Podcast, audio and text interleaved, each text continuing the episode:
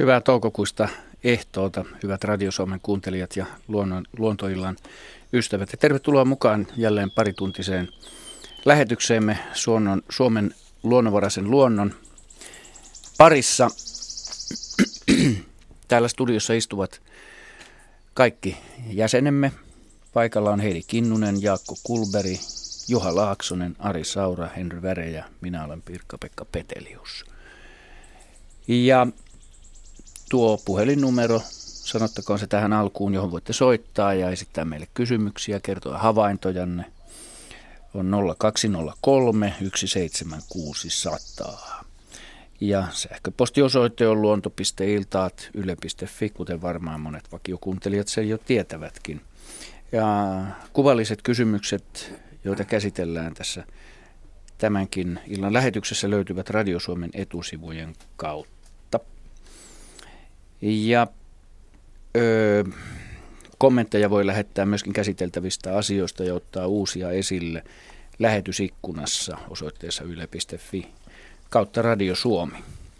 Sirittäjä tuossa aloitteli tätä lähetystä laulullaan. Tätä lähetystä, joka me halutaan omistaa eilen edesmenneelle ehkä kaikkien aikojen huomattavimmalle tämän alan tiedemiehelle Suomessa Ilkka Hanskille.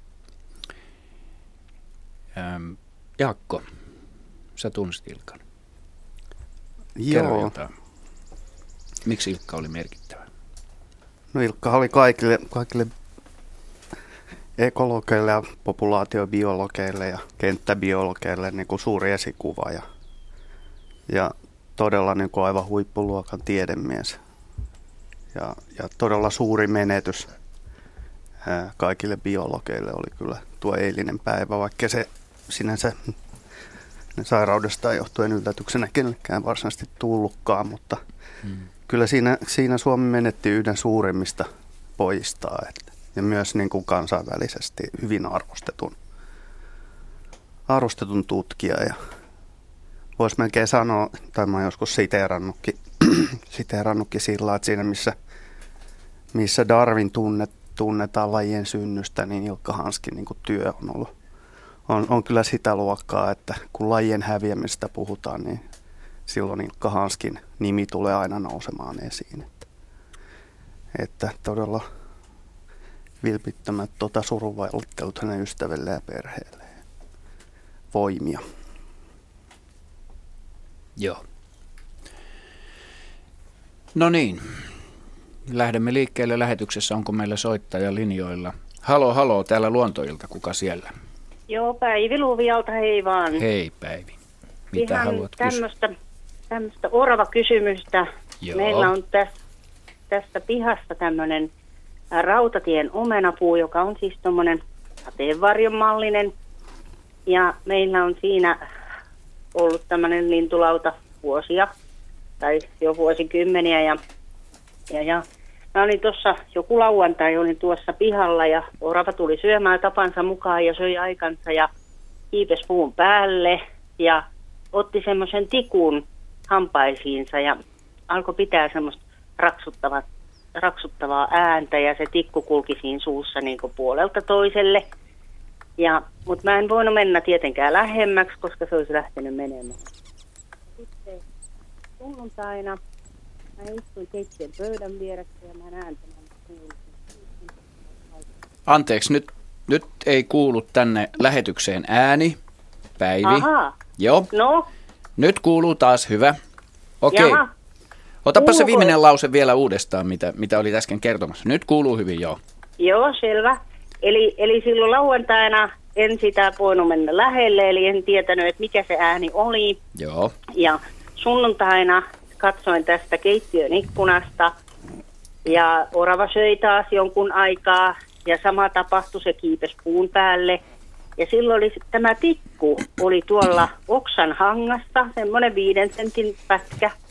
Ja sama tapahtui, se alkoi taas tämä, tämä liikuttaminen siellä suussa, tämä tikun liikuttaminen ja ilmeisesti sama raksuttava ääni, mä en sitä tänne sisälle tietenkään kuulu. Mm. Ja sitten mä teen täällä diagnoosin, että se putsas hampaitaan. Olenko oikeassa? Mitä sanoo Heidi Kinnunen tähän?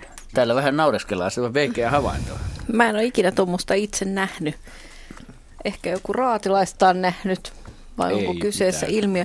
Mietin kanssa, että millä orava putsaisi hampaitaan, jos se niin tekisi. Ja kun mä ajattelen, että miten orava puhdistautuu tavallisesti, niin se käyttää kyllä etukäpäliä sukiakseen pääteen. Ja sillä on aika mainiot kynnet, että jotenkin mä kuvittelisin, että jos hampaan koloon jäisi jotain, niin orava saattaisi käyttää sitä kynttä apuna, koska sillä se sukii sitä päätään. Mutta voisiko... Hmm. Ehkä Hei, siinä vielä, maussa ja yksi asia, yksi asia jäi sanomatta, hei. No niin. Se, se laittoi sen tikun vielä takaisin kauniisti tuohon oksanhankaan, sitten kun se lähti pois, niin se jätettiin se tikku siihen. Mutta voisiko Joo. olla, että siinä tikussa olikin jotain maukasta ja se jätettiin sinne oksan hankaan vähän samalla kuin orava säilöö mitä tahansa ruokaa tai ruoalta vaikuttavaa. No sitä mä en tietysti voi tietää. Se oli ihan semmoinen niin kuin valkoinen, niin kuin just veistetty tikku on, niin se, semmoinen. Mm. Mutta voisiko olla, että se kuorikin sitä tikkua ja söi siitä ne kuoret No se ei pois? näyttänyt. Mä nimittäin Ei. sit katsoin vielä ihan kiikarilla, niin se ei näyttänyt semmoiselta. Joo. Mieluummin kuin sen, että se puhdisti hampaan välejään, niin mieluummin mä kuitenkin ajattelisin, että siinä tikussa oli jotain syötävää ja se jätti sen siihen odottamaan. Joo, joo, se jäi varmasti silloin, tai siis se jäi, mä näin, että se jätti sen silloin lauantainakin siihen. Ja samalla se jätti sen taas silloin sunnuntaina. Mutta sitten mä en ole sen jälkeen sitä nähnyt kyllä, että mä en tiedä, että et mitä sitten, enkä ole käynyt katsomassa, että et onko tikku tallessa, mutta Ari. Mulla tuli mieleen, että oravalla on aika tiukat hampaavälit. Jos katsoo nyt esimerkiksi niitä talttamaisia jyrsin hampaita, etu, ylä- ja alahampaita, niin ne on varsin kiinni toisissaan ne kaksi hammasta. Et siellä ei ole kyllä semmoista raakoa, mihin tikkua edes saisi. Puhumattakaan sitten niitä poskihampaista, jotka on myös hyvin tiiviisti sillä siinä. Niin, Et ei ei, nu- samantyyppinen tikku mene kuin ihmisellä. Ei ollenkaan, että, että se mielikuva siitä, että se nyt olisi pu- puhdistanut hampaitaan tikulla, niin munkin mielestä se on ehkä vähän semmoista Kaukaa haettua. kaukaa. Niin, no siltä se voi tuntua. Niin se voi Joo, hyvinkin, ja näyttää, hyvinkin siltä. näyttää siltä ja voi Mm. hyvinkin tota, tuntua niin kuin ihan uskottavaltakin, mutta, mutta että se ei varmasti todellisuudessa ollut se itse tarkoitus, että se tikku pyörii siinä suussa. Joo, Mitä joo, se hampaiden oli- puhdistus. Joo, se oli niin mole, molempien, molemmilla käpälillä piti kiinni siitä. Ja se, se oli siis poikittain suussa, eikä Kyllä siinä eikä jotain. Käpy, joo. niin, Joo. syötävää ehkä kuitenkin sitten oli. Ja jos se laski sen sinne oksan hankaan, niin, niin se usein tekee, jos se aikoo jatkaa ruokailua. Tai Joo, sitten joo. saattohan se jäädä Se oli hauska näköistä kyllä. tai makeita Niin aivan, mulle on tuli myös mieleen mahlaa. I- Imuhommat siinä on keväällä. varmaan ollut. Se on totta, että kirvojahan on nyt ollut hyvin liikkeessä. Että. Joo, joo, voi olla. Joo, Joo. kirveen miesikasta voisi olla yksi. selitys. Mm. Kiitos Päivi soitosta ja hienosta havainnosta ja hyvää kevään jatkoa sulle. Mutta sinänsä siis toi kysymys on, on, on hieno, koska mä oon monta kertaa ajatellut tätä, että miten nisäkäsmaailmassa eläimet hoitaa hammashuollon, koska se on, sehän on niin kuin eläimille, monille eläimille ihan elinehto, että niiden hampaat pysyy huonossa kunnossa. Ja tietysti- Hyvässä Hyvä- kunnossa. Hyvä, hyvässä kunnossa, sorry. Mutta mut et, ne sy- et ne syö, syö kumminkin erilaista ravintoa kuin ihmiset, että et varmaan hammaskiveä ja tällaista ei tule samassa mitakaavassa kuin Ei, ja ihmisille. oravan mutta, tilannehan on ihan toisenlainen, koska ne kasvaa koko ajan, että lattomaiset etuhampaat vielä, Joo, että mutta nehän ajattele, kuluu pois. hirviä ja myyriä ja mm. susia ja karhuja, kaikkia näitä ja minkälaista ravintoa ne käyttää. Varmasti niin kuin lihanpaloja jää esimerkiksi petoeläimillä hampaiden koloihin. Mutta ehkä se ei häiritsekään niin pahasti. Meinaatko näin? Kyllähän se purukaluston heikkenemisestä se lopun aika lähestyy. Niin, Jos se sä on hampaat menetät, sä lopuksi. kuolet lopuksi. Kyllä. Ja, ja kyllähän, kyllähän eläimillä on nien tulehduksia, on koirillakin. On, on. Ja vanhoilla eläimillähän usein näkee, että hampaat on ihan loppu. Joo, ja sekä, sekä niin kuin ruohonsyöjillä että, että petoeläimillä. On, on. Ja hirvien hammaskruunuistahan voi määrittää ikää. Mm. Tällä tavalla. Seuraava soittaja on siellä äh, valmiina. Koskenkorvan suunnalta tulee soitto ja soittaja Jussi Köykkä. Hyvää iltaa. Iltaa. Iltaa. Mä kysyisin kun noista suokukosta, kun mä oon tuota 35 vuotta tässä kylvänyt ja tuossa on sellainen jokirannassa tuota, se on savipelto. Niin se on joka vuosi niitä ollut, niitä suokukkoja. Mä en muista, että olisi yhtäkään vuotta ollut, ei olisi ollut. Nyt niitä oli viikko sitten, niitä oli pari sataa siinä. Oli siinä lokkiakin joukossa, mutta niitä, ennen vanhaa ei ollut lokkia muuta kuin niitä suokukkoja, kun ne hokit on tullut sitten joskus parikymmentä vuotta sitten. Joo. Mä, mä oon sitä ihmetellyt, että mitä, minkä takia ne siinä on aina siinä ollut sitten, että mitä ne syö, mitä ne syö ja ja sitten vielä toinen sama kun mä olen käynyt 25 vuotta tuolla Kittilässä aina Valokista ja Hillas. Ja, mutta mä en ole ikinä sillä suolla niitä nähnyt. Mutta sitten mulla on se metsurikaveri, niin kehu, että kyllä niitä ennen vanhaa on ollut, mutta ei niitä siellä enää ole, että mäkään ole ikinä nähnyt. Että onko ne vähentynyt ja sillä että, ja mitä ne syö tuosta pellosta. Joo. Siis hyö, ne, ne, ne syö hyönteisiä nilviäisiä, pieniä selkärangattomia, se, se, siitä se ravintopääosi koostuu. Mä en tiedä, mitä just siltä pelolta löytyy, mutta tämä, mistä, mitä te arvelitte tai kaverikin oli arvellut, niin siis laji on taantunut voimakkaasti. Se kuuluu yksin ehkä Suomen laiston suurimpiin häviäjiin, että Joo. vanhan polven ihmiset muistaa Perämeren rannoilla isoja suokukkokeskittymiä rantalietteillä ja Eikö tästä ole joskus puhuttu rantojen umpeen kasvulaidunnuksen häviäminen on, on, on aiheuttanut sekä, että, sekä ruokapaikat että myös sitten pesimäpaikat on, biotoopit on vähentynyt. Että, et la, la, jo, nykyään saa kyllä olla iloinen, jos näkee suurempia määriä suokukkoja samassa paikassa. Ja tuommoinen 200 lintua, te sanoitte, niin kyllä niitä se, se, se, on, se on musta iso määrä. Tosi joo, iso määrä. On nykyään, kyllä, jo. Se oli kyllä iso määrä, joo. Mutta niitä on joka vuosi ollut se sama määrä suurin piirtein ettei ne ole vähentynyt. Mutta tänä päivänä, kun mä kylvin siellä, niin niitä oli enää joku 20, 20 lauma. Ja ne hävisi sitten siitä iltapäivällä, kun mä se sain kylvettyä, että sitten niitä ei enää ole näky. Mitäs pientä ötökkää sitten siinä voisi pellon en, pinnassa olla? En tiedä. Syökö ne matoja tai... Jaskat, kaikki, kaikki pieni käy. Että. Joo, ne on varmaan niitä matoja sitten syökyvässä. Sellainen vähän kostia on aina, aina se savipelto on sellainen, mutta tänä vuonna se ei ollut kostia, se on hyvin kuivaa. Näittekö te, se... onko siinä kaiken näköisiä, siis tumma- ja valkokauluksisia koiraita ja naaraita? Onko kirjava, on, kirjava joukko? Ka- kaikenmoisia siinä on, niitä on kaikenmoisia. Ja ne vähän niin kuin, onko niillä vähän niin kuin, aivan niin kuin ne olisi tuota vähän pesäpuuhiski. En tiedä, voisiko se olla, en tiedä, mutta kyllä ne pörhistelee, Var... aina ne pörhistelee. Varmaan ne käyttää tilaisuutta hyväkseen, nahistelu. Nahistelevat. mutta kaipa ne sitten, mä en ole täällä niin vähemmän tuolla soilla ollut, kyllä mä suunnistanut on aina, mutta en mä ole ikinä soilla, että mä täällä nähdään, täällä Etelä-Pohjanmaalla. No, se on kyllä valitettavaa, että tämä laji on taantunut, taantunut niin paljon ja se on siinäkin mielessä niin kuin ikävä juttu, että tämän lajin niin kuin Euroopan populaatiosta suurin osa tai EUn populaatiosta pesi nimenomaan Suomessa. Se on niin kuin, niin kuin monet muutkin soilla pesivät kahlaajat, niin Suomi on EUn alueella niiden merkittävin, siis niin kuin yli puolet kannasta pesi Suomessa varmasti. Ja, Justiin, ja, joo. ja se voimakas häviä tai niin kuin voimakas vähentyminen, onko se peräti EN-laji nykyään erittäin uhanalainen vai vaarantunut? En, en muista nyt, mutta joka tapauksessa niin, niin se tarkoittaa jo niin kuin 10 prosenttia vähenemistä. Joo, niin kuin kyllä. ja, ja tota, niin, meillä on suuri vastuu tästä, että Joo, en tiedä. Että kannattaa siis vähän miettiä, että sen suon uusiutumisesta. Niin joo, joo, näin. No sitä mä oon ihmetellyt, että kun on aina tässä savipellolla on, että niillä on joku joku sellainen. No, Tän... noilta naapurin isänniltä kyllä kysynyt, että onko ne nähnyt että Ei ole tullut ikänä kysytty. Sinänsä var, varmaan tämmöinen pellolla ruokailu, niin se on aika lailla säästäjä sitten muuttotilanteesta riippuvaa, että, että jos pelto kuivuu, niin saattaa hyvinkin nopeasti häipyä siitä ja mm. etsiytyä uusille paikoille ja sitten tässä kelissä aika nopeasti pesimäpaikoillekin. Että. Mm. Niin joo, kun se on aina tässä kato kylvön aikana, oli sitten myöhään tai varhain, niin Kyllä ne aina tulee samahan aikaan. No, ne eikö kylvön aikana siinä kun pyöritellään, niin sitten tulee matopintaa. Ja Joo, silloin, silloin varmaan tapahtuu, mutta siis tämä rantaniittyjen umpeen kasvu,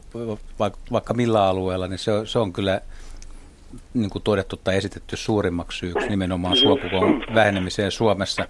Yhden kysymyksen mä haluaisin heittää teille, jos te olette nähnyt ne tämmöisissä soidinpuuhissa, koiraat ja naaraat, eli näillä meillä on röyhelöt ja sitten naar, naaraat on vähän pienempi kokoisia, niin ne, nehän pullistelee ne koiraat ja vähän heittelehtiä ja pomppii, niin Oletteko kuullut minkäänlaista ääntä, kun ajatellaan, En, en a, aivan, aivan oikein. En ole kuullut minkään muista. Mä oon joskus mennyt mm. traktorista ja sammuttanut, ei mä ole kuullut. Se on meidän aika harvinaista ja erikoista, että on tämmöiset kauheat soidinmenot, missä tosiaan niin pistetään – höyhenpukupeli ja näytetään, että ollaan tosi päteviä. Niin. Ja sitten ei sanota mitään. Mökö, mökötetään kuitenkin.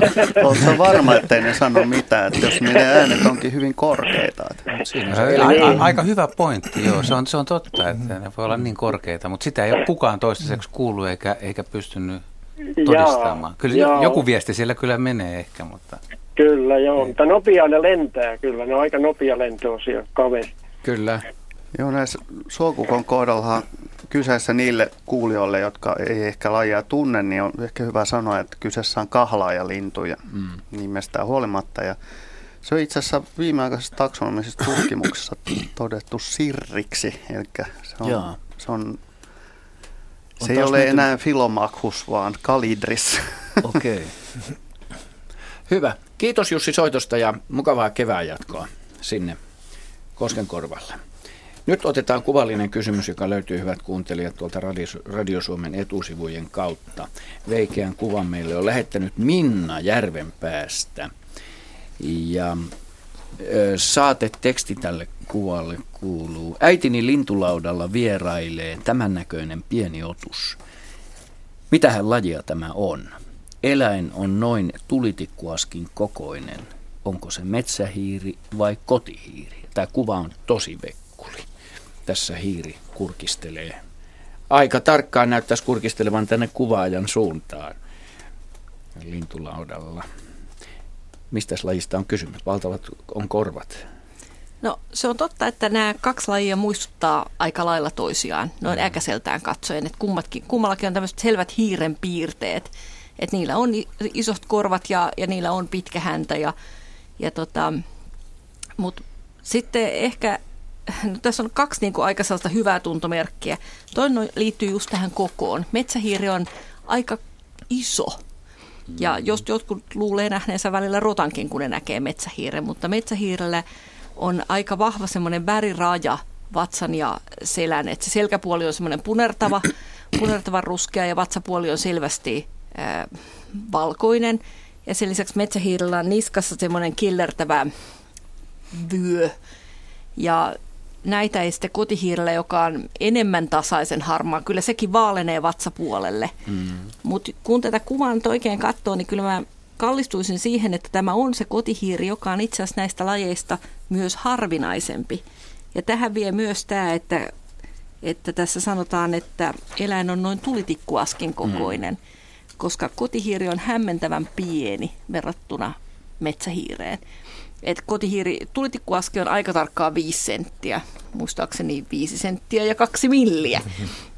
Ja sitähän usein just käytetäänkin, niin kuin, se on helppo, se Joo. on hyvä kaikessa ku- kuvailussa.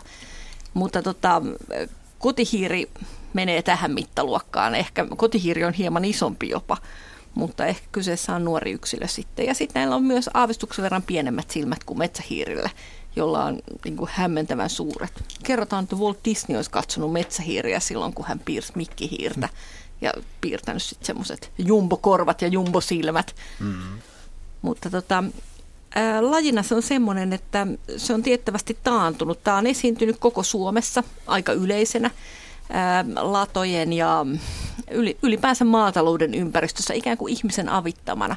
Ja se on selvästi heikompi kuin muut jyrsijät, että jos tämän kanssa samaan samalle lintulaudalle tuotaisi metsähiiri, niin kotihiiri on se, joka väistäisi. Se on pienempi ja jostain mm. syystä se jää aina näissä, tota, tai ehkä juuri siitä syystä, mm. se jää kaikenlaisessa kamppailussa sitten tota, huonompaan asemaan. Ja vaikka, vaikka se on ollut yleinen, niin ei enää nykyään. Että sikäli tota, ilahtuisin sen tapaamisesta. Mm. No, tämä kuva ainakin tuottaa suurta iloa. Katsokaa, se on tosi ihmiset. suma. Tätä Minna Järvenpäästä, Minna Järvenpäästä on lähettänyt meille tämän kuvan ja tämä on erittäin sama.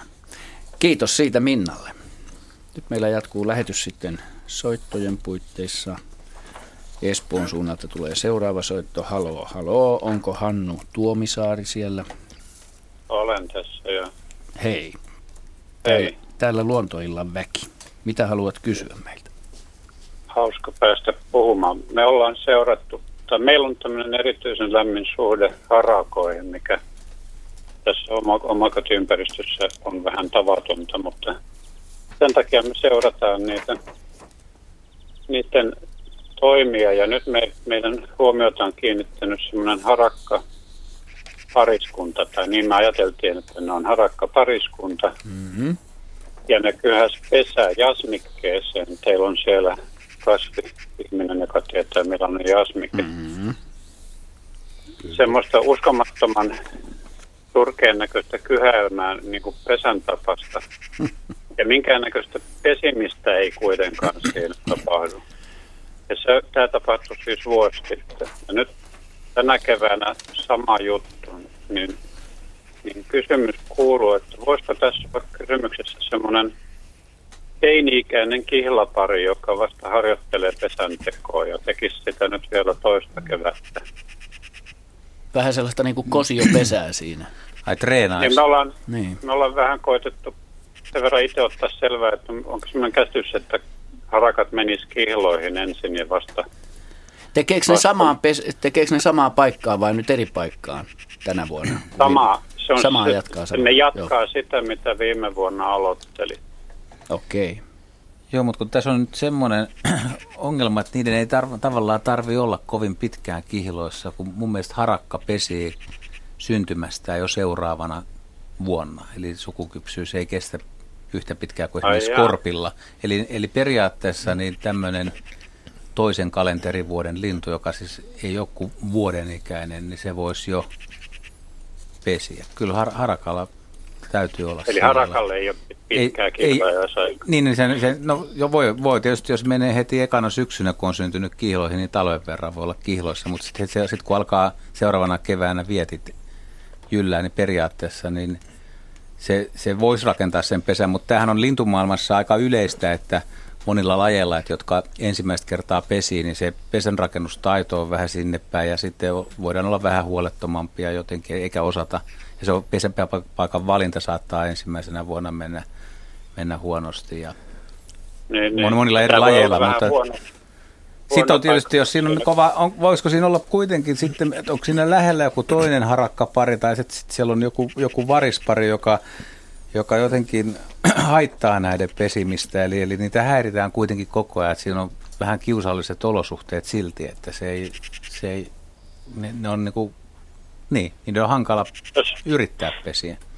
Joo, kyllä se, se on varmaan onneton pesänpaikan valinta sen takia, kun ihmisiä kulkee siinä aika, aika lailla.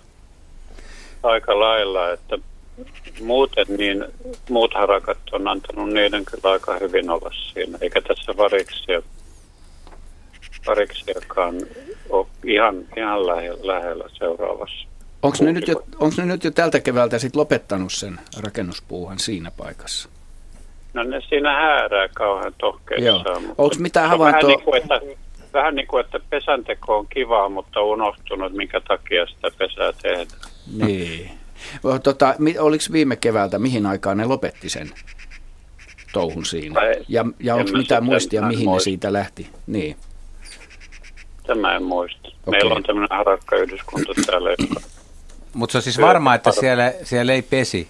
Että se, Niin. siellä ei ole esimerkiksi, jaa, sieltä No. olla poikaset ehkä jo, mutta naaras Niin vähintään hautomassa, että no, kun hautoja ei näy, se on niin harva se pesä, että se kyllä näkyy. näkyy se. Okei, no sitten siellä ei kyllä, sit se on...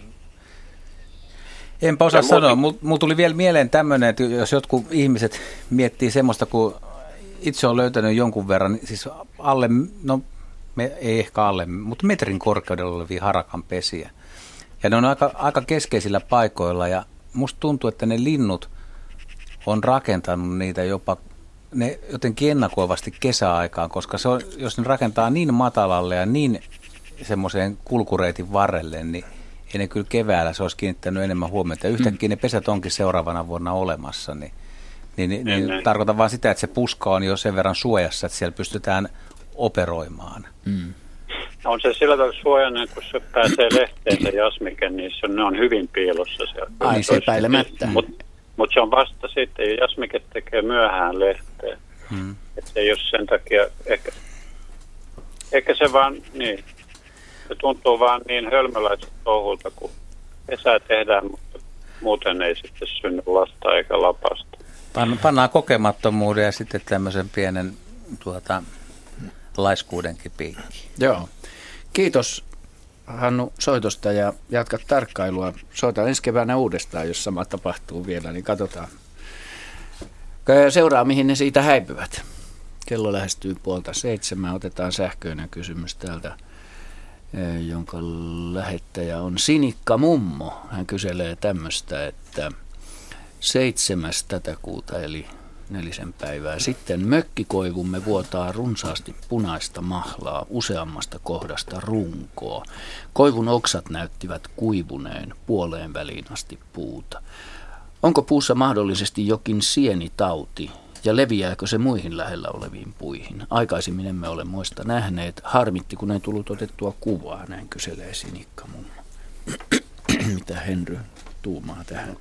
Kyllä se on mahdollista, että siinä on sienitautia melko todennäköistäkin. Että jos siinä kääpiä on, että olisi se kysymys, missä ne käyvät myöskin. Ei, tässä, tota, tässä vaan kuivuneita oksia vuotaa runsaasti punaista mahlaa useammasta kohtaa runkoa. Mm. Tässä ei sanota mitään, että onko se runko vaurioitunut esimerkiksi Aha. pakkasilla tai... Mutta joka tapauksessa... Mutta ei tässä ole mitään käävistä Joo, se oli toinen kysymys siellä lähistöllä. Niin joo niin, niin jos se vuotaa mahlaa rungon eri paikoista, silloinhan siinä täytyy olla vaurio kohti, että se mahla pääsee ulos. Eli joka tapauksessa puu on niin. vaurioitunut ja vahingoittunut. Mm. Ja jos puu on noin vakavasti vaurioitunut ja tavallaan viallinen sen rakenne, niin mitä suurimmalla todennäköisyydellä siellä on myöskin sieniä, jotka mm. aiheuttaa lahoa ja kuivattaa latvausia ja ajan kanssa tai aika nopeastikin tuo puu, tuo puu tulee kuolemaan. Mm. Mutta mikä sieni siellä on, niin se on hankala sanoa, koska koivulla on suuri määrä erilaisia lahottajia. Leviääkö se koivusta toiseen, niin kuin se, se kysytään? Kyllä se leviää. se tarvii jonkun levittäjän. Levittäjän, joko kova kuoriainen tai joku muu elukka, joka syö sienirihmastoa, joka vie sitä paikasta toiseen. Tai sitten se on tehnyt itiöimiä ja sitä kautta itiöt kulkeutuu lähipuihin ja voi kulkeutua kauemmaskin. Mutta jotta se sienitauti tai sieni itsessään sitten tarttuisi seuraavaan puuhun, niin senkin on oltava jollakin lailla vaurioitunut. Mm. Terveeseen puuhun itiöt ei niinkään pääse sisälle. Okei. Okay. Kiitos Sinikka mummalle kysymyksestä. Siinä on nyt muita kysymyksiä. Ja otetaan seuraava soittaja mukaan, Markus Virrankoski Riihimäeltä. Terve. Halo, jota hallo, Markus Virrankoski. Joo, Markus täältä Riihimäeltä, hei. Hei. No niin, ole hyvä. Ja... Joo, mulla olisi pari kuvaista juttua muurahaisista. Hyvä. Istuskelin tässä kerran saunan seinustalta ja kattelin järvelle ja siinä jalkojen alla oli tämmöinen, tällainen laurasta tehty lattia ja siinä oli lautojen välillä tuollainen sentin rako suurin piirtein ja sittenpä näin, että sieltä oikealta lautaa pitkin tulee muurahainen ja kantaa semmoista parin sentin pituista tukkia mukanansa. Ja kuinka ollakaan se jotenkin toheloi siinä sitten ja se putosi sen tukkinsa kanssa sinne lautojen väliin. Väliin ja yritti vimmatusti sitten saada sitä tukkia sieltä pois ja saikin sen nostetuksi lautaavasti, ja, mutta kun rupesi työntämään sitä ylös, niin se kaatui aina sitten sinne. Ja tämä toistui monta kertaa, mutta sitkeästi yritti, mutta apu oli lähellä. Huomasin, että sieltä samasta suunnasta tulee toinen muurhainen samaa lautaa pitkin ja pysähtyy siihen tämän hädässä olevan eteen. Ja muitta mutkitta, niin rupesivat yhdessä sitten työntämään tämä, tätä tukkia siellä alhaalta ylös. Se alkuperäinen muurahainen oli siellä alhaalla ja tämä avustaja oli siinä laudan reunalla ja otti vastaan ja piti, piti siitä tukin toisesta päästä kiinni ja niinpä ne onnistuivat saamaan sen tukkinsa sitten siihen laudalle. Ja tämä alkuperäinen murhainen, se nousi sieltä kivakasti ylös, otti tukin kainalonsa ja jatkoi matkaansa. Sen suurempia seremonioita siinä ei niin näyttänyt sitten, niin kiitosseremonioita näyttänyt olevan. Ja tämä, joka tuli avuksi, niin hänkin siitä sitten äh, totesi, että kasvaa homma on hoidettu ja palasi sitten takaisin samaan suuntaan, mistä oli tullutkin. Ja kysymys mulle syntyy siitä, että ei tämä nyt sopinut aivan sattuma olla, että se yksinäinen muurahainen tuli, tuli sieltä avustamaan. Jos se olisi jatkanut samaan suuntaan matkaa, niin olisi voinut niin kuin sivumennen siinä avustaa, mutta näin ei ollut, vaan se palasi takaisin. Hmm. Eli heräs kysymys, että olisiko tämä hädässä oleva muurahainen jollakin lailla viestittää ympäristöönsä, että hei kuntit, täällä on, täällä on vähän ongelmia, että tulkaapas apuun. Ja joku muurahainen sitten oli kuullut tämän ja tuli apuun. Ja toinen ongelma, tai toinen kummallisuus oli, että kyllä tämän äänen, jos pienen oli tällainen, tällainen avun, avun huuto, niin oli kuullut varmasti moni muukin. Mutta miksi tuli vain yksi? Eikä siinä loppujen lopuksi tarttu muuta kuin tätä että yhtä, että oliko taas sitten viestitetty, viestitetty, viestikö tämä avustaja, että hei, täällä on homma hoidettu, että ei tarvitse enää tulla, vai mikähän siinä olisi? Mikähän, mitähän mieltä te olette, olisiko tällä viestittäminen muurahaisilla kyllähän, kyllähän yhteiskuntamuurahaiset, tässä jää nyt lajimäärittelemättä, mutta ilmeisesti kekomuurahaisista puhutaan, mutta tota, kyllähän muurahaiset viestittää, vai mitä Jaska? Joo, kyllä, ja en tiedä kuinka paljon muurahaisilla on näistä varsinaisista niin kuin aineista ja muista, muista viesteistä, niin kuinka paljon sitä on tutkittu, mutta, mutta mehiläisillähän on paljonkin tehty juttua. juttua niin kuin no miten ne esittää, että mihin suuntaan kannattaa lähteä lentämään ja kuinka pitkän matkan niillä on tansseja, jolla ne kertoo sen. Mutta, mutta tämä niin. sinänsä kyseinen tapaus voi olla hyvin yksinkertainen, että, että kun se aikansa söheltää se yksi murkku siellä, niin ei sen tarvitse muuta päästää kuin vähän stressi, stressihormonia, niin sitten lähellä oleva kaveri tulee katsoa, että mikä se on homman nimi. Ja epäilemättä niin kun ne voi päästellä vähän eri sortista tavaraa sen mukaan, että minkä tyyppisestä niin. hädästä on kysymys. Että silloin kun on joku vihollinen, niin ne ruiskii sitä murhaishappoa, joten niin se on jo varsin selvä tapaus sitten, että nyt on joku vihollinen paikalla. Ja niin porukka tulee aggressiivisena riehumaan ja roiskimaan lisää eli, tavaraa. Hajumolekyyliä. Eli, mm. mm. eli hyönteisten, hyönteisten tota, nämä hajuaistimiskyky on aivan huippuluokkaa. Siis, siis niin. ne pystyy useiden, useiden metrien päähän tuommoisessa tilanteessa niin kuin periaatteessa Joo. aistimaan jonkun muurahaisen hikeentymiseen, että vaikka ei niillä siis hikeä olekaan, mutta Eli näin vertauskuvallisesti. Se, Joo, mm. jos siinä jokin stressihormonia tuli, niin kyllä se viestittämisestä käy tietystikin tällaisessa tapauksessa ja hyvin sitten. Niin. Joo, Joo. ja muurahaistan osaa merkata esimerkiksi ravintokohteen siten, että, että kaverit seuraa sitten samaa reittiä Joo. ihan niin kuin se oli tosiaan jän, jännä homma, kun ne toimivat niin kuin, niin kuin ihmiset olisi ajat, suurella ajatuksella ja fiksuudella toiminut. Se avustamishomma oli niin sellaista netkaa siinä, Joo, siis, siinä kun ne sitä siis se näyttää todella määrätietoiselta, kun ne menee jonkin tiettyyn tilanteeseen. Tämä johtuu siitä, että, että kun tätä jotain hormonia erittyy, niin hyönteiset vertaa tuntosarviin tulevaa äh, molekyylimäärää keskenään niin kuin eri tuntosarvien välillä ja pyrkii sitten suuntimaan siihen suuntaan, sillä, sellaiseen suuntaan, missä niin tämä, tämä tota, molekyylien määrä, jota tuntosarvet absorboi, niin on yhtä suuri. Joo, ja se on varsin suoraviivasta puuhastelua. Ja, joo, tämän näkee esimerkiksi, kun perhoskoirassa on havainnut perhosnaaraan houkuttelevan niin. jossain, niin se menee aika suoraviivaisesti niin kuin sitten vähän Joo. tuulen puuskat saattaa sekoittaa sitä, mutta muuten mennään ihan suoraan kohti palkintoa. No joo. Joo. Joka tässä tapauksessa oli siis työtehtävä.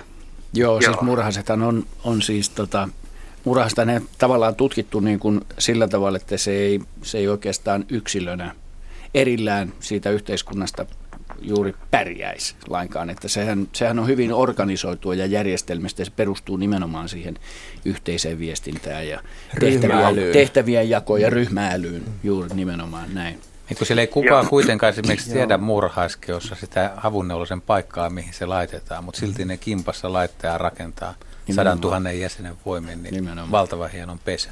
Joo. Joo, ja muurahaisillahan esimerkiksi tehtävät vaihtuu, tai monilla yhteiskuntahyönteisillä tehtävät vaihtuu iän myötä. myötä. Osa, osa taas työläisistä tehdään tiettyä tarkoitusta varten, ja varsinkin sotilaskasti tietysti sitten, mitä meillä, meikäläisellä muurahaisilla tämmöisiä nyt ei kauheasti ole, ole, mutta niin trooppisessa on paljonkin lajeja, joilla ihan selvä sotilaskasti, jonka tehtävä on aiheuttaa hankaluuksia muille ja puolustaa omaa pesää. Joo. Kiitos Markus kysymyksestä ja, ja hyvää kevättä sinne Riihimäelle. Joo, kello on 20 vailla, meillä on 10 minuuttia aikaa merisäähän. Otetaan tähän tämmöinen vekkulikysymys Heidille. Ja Ari, sullekin tulee kysymyksiä, kyllä. Täällä, mä en voi olla tätä äh, nyt tässä kysymättä tässä välissä. Oskari Tamminen kolme vuotta Kalliolasta, välittäjänä kummi. Oskari kysyy, miten hirvet hikoilee? Jaa, tota, miten hirvet hikoilee? Hirvet hikoilee sillä tavalla, kun, kun muutkin kavio- ja sorkkaeläimet hikoilevat. Ähm, sitä hikeä erittyy sieltä karvojen läpi ihosta. Ja haihtuu. Ja haihtuu. Mm. Mutta hirvet on kyllä eläimiä, jotka on herkkiä kuumalle. Ja ne ei tykkää kuumasta ja tiedetään, että hirvet hakeutuu kuumalla säällä mielellään vilpoisiin paikkoihin. Ne menee metsän siimekseen, semmoisiin oikein varjoisiin hyviin metsiin. Tai sitten ne voi suorastaan lähteä uimasilleen, kun on mm. oikein kuuma. Mm.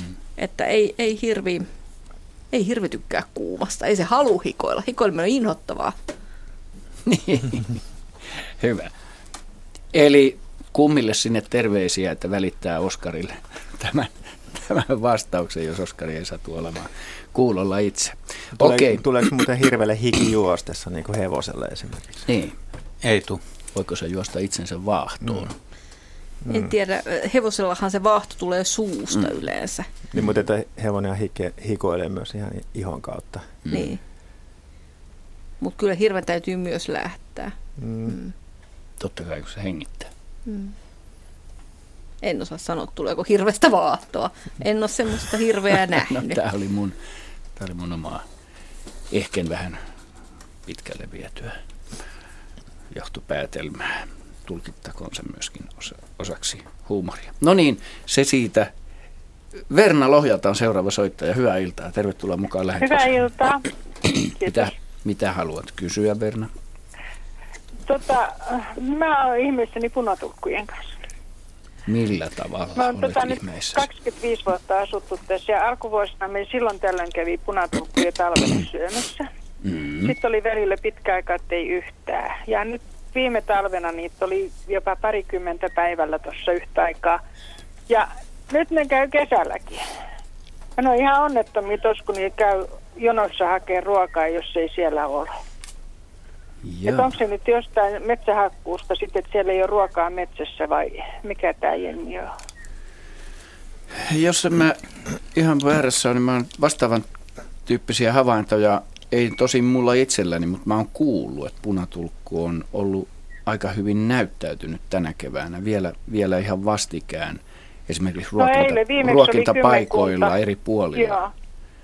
Ja nyt jos me oltiin jo yksi päivä, että ei laitettu enää ruokaa, mutta ei voi olla laittamatta, kun ne norkoilee tuossa ja on ihan surkean näköisiä, kun ei ole mitään syödä. Joo, tähän aikaan pikkuhiljaa punatulkut rupeaa vetäytyy pesipuu, pesimäpuuhin ja silloin niitä on todella vaikea nähdä enää että ne pesi isoissa kuusikoissa. Mikä tässä tota... nyt olisi, minkä, minkä takia tämä vuosi olisi erilainen, että ne on siellä ruokin Kun tästä, ei aina, kun tästä on hakattu kaikki nämä isot kuuset, meillä kun toi ihan kaikki sen kamala kauhea kuusiaita tuossa kahdella sivulla ja en mä nyt usko, että niissä pesis. Kun toi takamettä tuosta naapurilta, se on kaadettu kaikki pois. Millä tavalla se kuusiaita on kamala ja kauhea? Onko se, onko ihan se kaikki se vanha hoitamaton. no niin. Eli se ainut oikea Se on varmaan ollut 50 vuotta siihen, me ollaan 25, että se on korkea ja iso ja toispuolinen ja vaikka mitä. Joo, okei. Okay. No Jaa. mutta Niin, mitäköhän toi nyt pitäisi sanoa? Siis tähän aikaan pitäisi Ei, olla aika pesimäpaikalla. Ei, niin, mutta siis tärkeintä on, että on, on pesäpaikka. Se on jossain tiheessä näreessä risuista sammalista tehty pesä. Että jos sitä pesäpaikkaa ei ole, eli ne ole, niin tuota, tai lintujen pitäisi nyt tällä hetkellä olla sillä pesimäpaikalla. Jos teiltä on metsä kaadettu siinä, niin ei sekään ole kovin fiksu, että linnut olisi siinä ruokintapaikalla ja, ja, ja söisi siinä ja miettii, että mitä pitää tehdä. Että kyllä pitäisi suunnistaa pesimään. Mites punatulkut, millä ne ruokkii poikasia hyönteisillä vai Kyllä ne varmaan yrit, yrittää kuitenkin ruokkia tota kaikki, kaikki nuo linnut, vaikka se on, on tosiaan siemenen syöjä ja Joo, silmu, poikaset silmut ja pikkueläimet. Siemenillä, niin, niin. no siis hyönteisillä. joo. niin että et, et hyönteisravinto on parempaa, mutta tota, mut, mut, mä, mä, mä en ole kuullut, tai en tiedä tämmöistä tilanteesta, että nyt tänä vuonna olisi, olisi enemmän ruokintapaikalla tähän aikaan punatulkkuja. Siis kun meillä on ollut talvellakin... Siis Teillä on, ollut hyvä, te, teillä on ollut hyvä vuosi tänä vuonna. Va? Ja en mä tiedä sitten mistä se johtuu, mutta ainakin punatulkkuja on ollut aika, aivan hirveästi kanssa, niin kuin kaikkia muitakin. Mustarastaat on, ne on nyt jäänyt ruokintapaikalta pois. Et ne on ilmeisesti löytänyt paikkansa jostakin luonnosta, mutta mut punatulkut ei. Jo periaatteessa niin kuin näihin aikoihin voisi jo ruveta lopettaakin sitä ruokintaa. Et se on jossain määrin riski myöskin lämpimillä keleillä. Niin. salmonella takia. Ja nimenomaan Ei, punatulkku on aika se oli, herkkä. oli jo tota, herkkä. niin ruokinta välillä pari päivää, että sinne ei viety enää, mutta kun ne oli tuossa puussa ja ne lenteli tuossa pihassa ja sitten oli pakko viedä lisää uutta ruokaa sinne. Ei voinut katella. Nyt vaan pitäisi kylmettää sydän ja lopettaa ruokinta, niin kyllä ne sitä häipyy. Joo, mutta varmaan se kaadettu kuusikkokin siinä on vaikuttanut jonkun verran siihen, että Ari. Sitä... Siinä on nimittäin tosiaan, tos ei meillä, siinä, kyllä siinä nyt on kuusia noita isoja, mutta en mä nyt usko, että kaikki voi noissa muutamassa kuusessakaan olla. Eikä ne ottaisi niin tuoheita, kun ne on niin tiuhassa Ei. ollut, että ne on niin kuin liian tuommoisia kränkkiä. Mitä Sarilla tuli? Niin, tuli, tuli mieleen sitä kuusiaidasta, että vaikka se ihmissilmään nä- saattaa näyttää niin kuin aika roisilta, niin se voi punatulkun silmissä olla oikein sopivakin pesäpaikka, et en yhtään epäile. Niin, jos se pesisi siinä Niin. kuitenkin. Niin. Sitten Mm. Nuoret kuusikkotaimikot, missä niitä kuitenkin on. Et, Mm. totta, Mm. jos ne onkin tota pesimäpaikalla. Olisiko niitä niin paljon näin pienessä alueessa? Ei, no ei, on se, sitä mä en kyllä usko, että kyllä ne sitten, et, et ei se, kyllä siellä on kuitenkin tuota, on reviirilintu, ettei ihan vierekkäin pesit. Joku tässäkin tota, eilen niitä oli kymmenkunta tuossa ja tänään Se on paljon. Se on, niinku talolla par, ollut. se on paljon. sitten joku parvi, mikä nyt ei jostain syystä ole löytänyt paikkaansa tässä maailmassa. Niin. Tyydyttääkö tämmöinen vastaus, Verna? No pakko se on tyytyä. Mutta ehdotan, että nautit siitä näystä niin kauan kuin niitä on siinä. Sehän on jumalattoman kaunis Totta kai lintu. mä nautin. Totta kai, joo. Juuri Ihan niin. hulluhan mä oon lintujen perään. Mä oon keittiön ikkunan vieressä koko ajan lintukirja auki ja äkkiä katsoo taas se mikä siellä menee, kun välin on tö- noita pyrstötiäisiä ja välin tikliä ja mm, en mä edes kaikki keksikään, mitä siellä on, Mahtavaa. niin väliä ole. Siinä riittää Kun- ihmettelemistä. Englanniksi härkäpeippo. Kiitos soitosta ja hyvää kevään jatkoa. Kiitos niin myöskin. suorastaan. Hei hei. Hei hei. Nyt kello lähestyy 18.50. Meillä on runsas kaksi minuuttia aikaa. Otetaan sähköinen kysymys täällä, jota voidaan sitten jatkaa vaikka siinä merisään ja uutisten välissä muutaman minuutin ajan. Tällainen viesti, viestin lähettäjä. Ja sehän onkin tässä Timppa Kanerva. Hei, kotipihallamme on havaittu kyykäärmeitä. Millä tavoin niitä voisi siirtää pois tappamatta niitä. Pihalla on terassirakennelma, jossa on sisiliskoja, lampi, jossa on sammakoita ja isot nurmikentät, joissa on myyriä, eli ruokaa käärmeille riittää. Olisiko mitään keinoa karkoittaa käärmeitä? Kyllähän kyyn voi siirtää. Se kannattaa kyllä viedä sitten riittävän kauaksi. Mikä on mieluummin kahden kauas? kilometrin kuin kilometrin päähän. Mm. Että se saattaa kyllä palata takaisinkin sinne, mistä se on viety. Mutta että mun mielestä hyvä, hyvä tämmöinen jokamiehen siirtoväline on iso saavi, siis tämmöinen iso muovisaavi, joku sanotaan, että 60 litrainen saavi, jossa on tarpeeksi korkeat reunat ja sitten tota, hyvä, hyvä tukeva keppi, jolla sen mm. saa ohjautua sen kumollaan olevaan saaviin ensin. Sieltä se ei pysty kyllä nousemaan tämmöisestä korkeareunaisesta saavista ylös Saati omin jos se on kannellinen vielä, niin se voi Varsinkin jos siinä on kansi vielä, niin se voidaan helposti sulkea.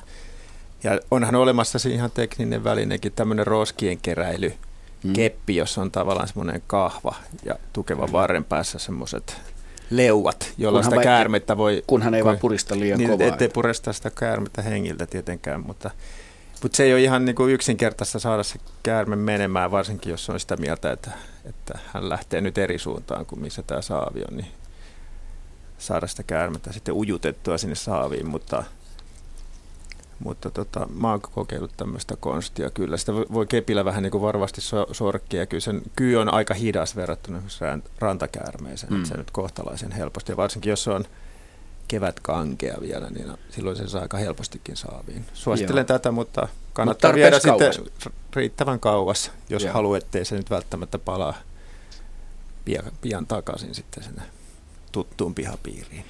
Hyvä.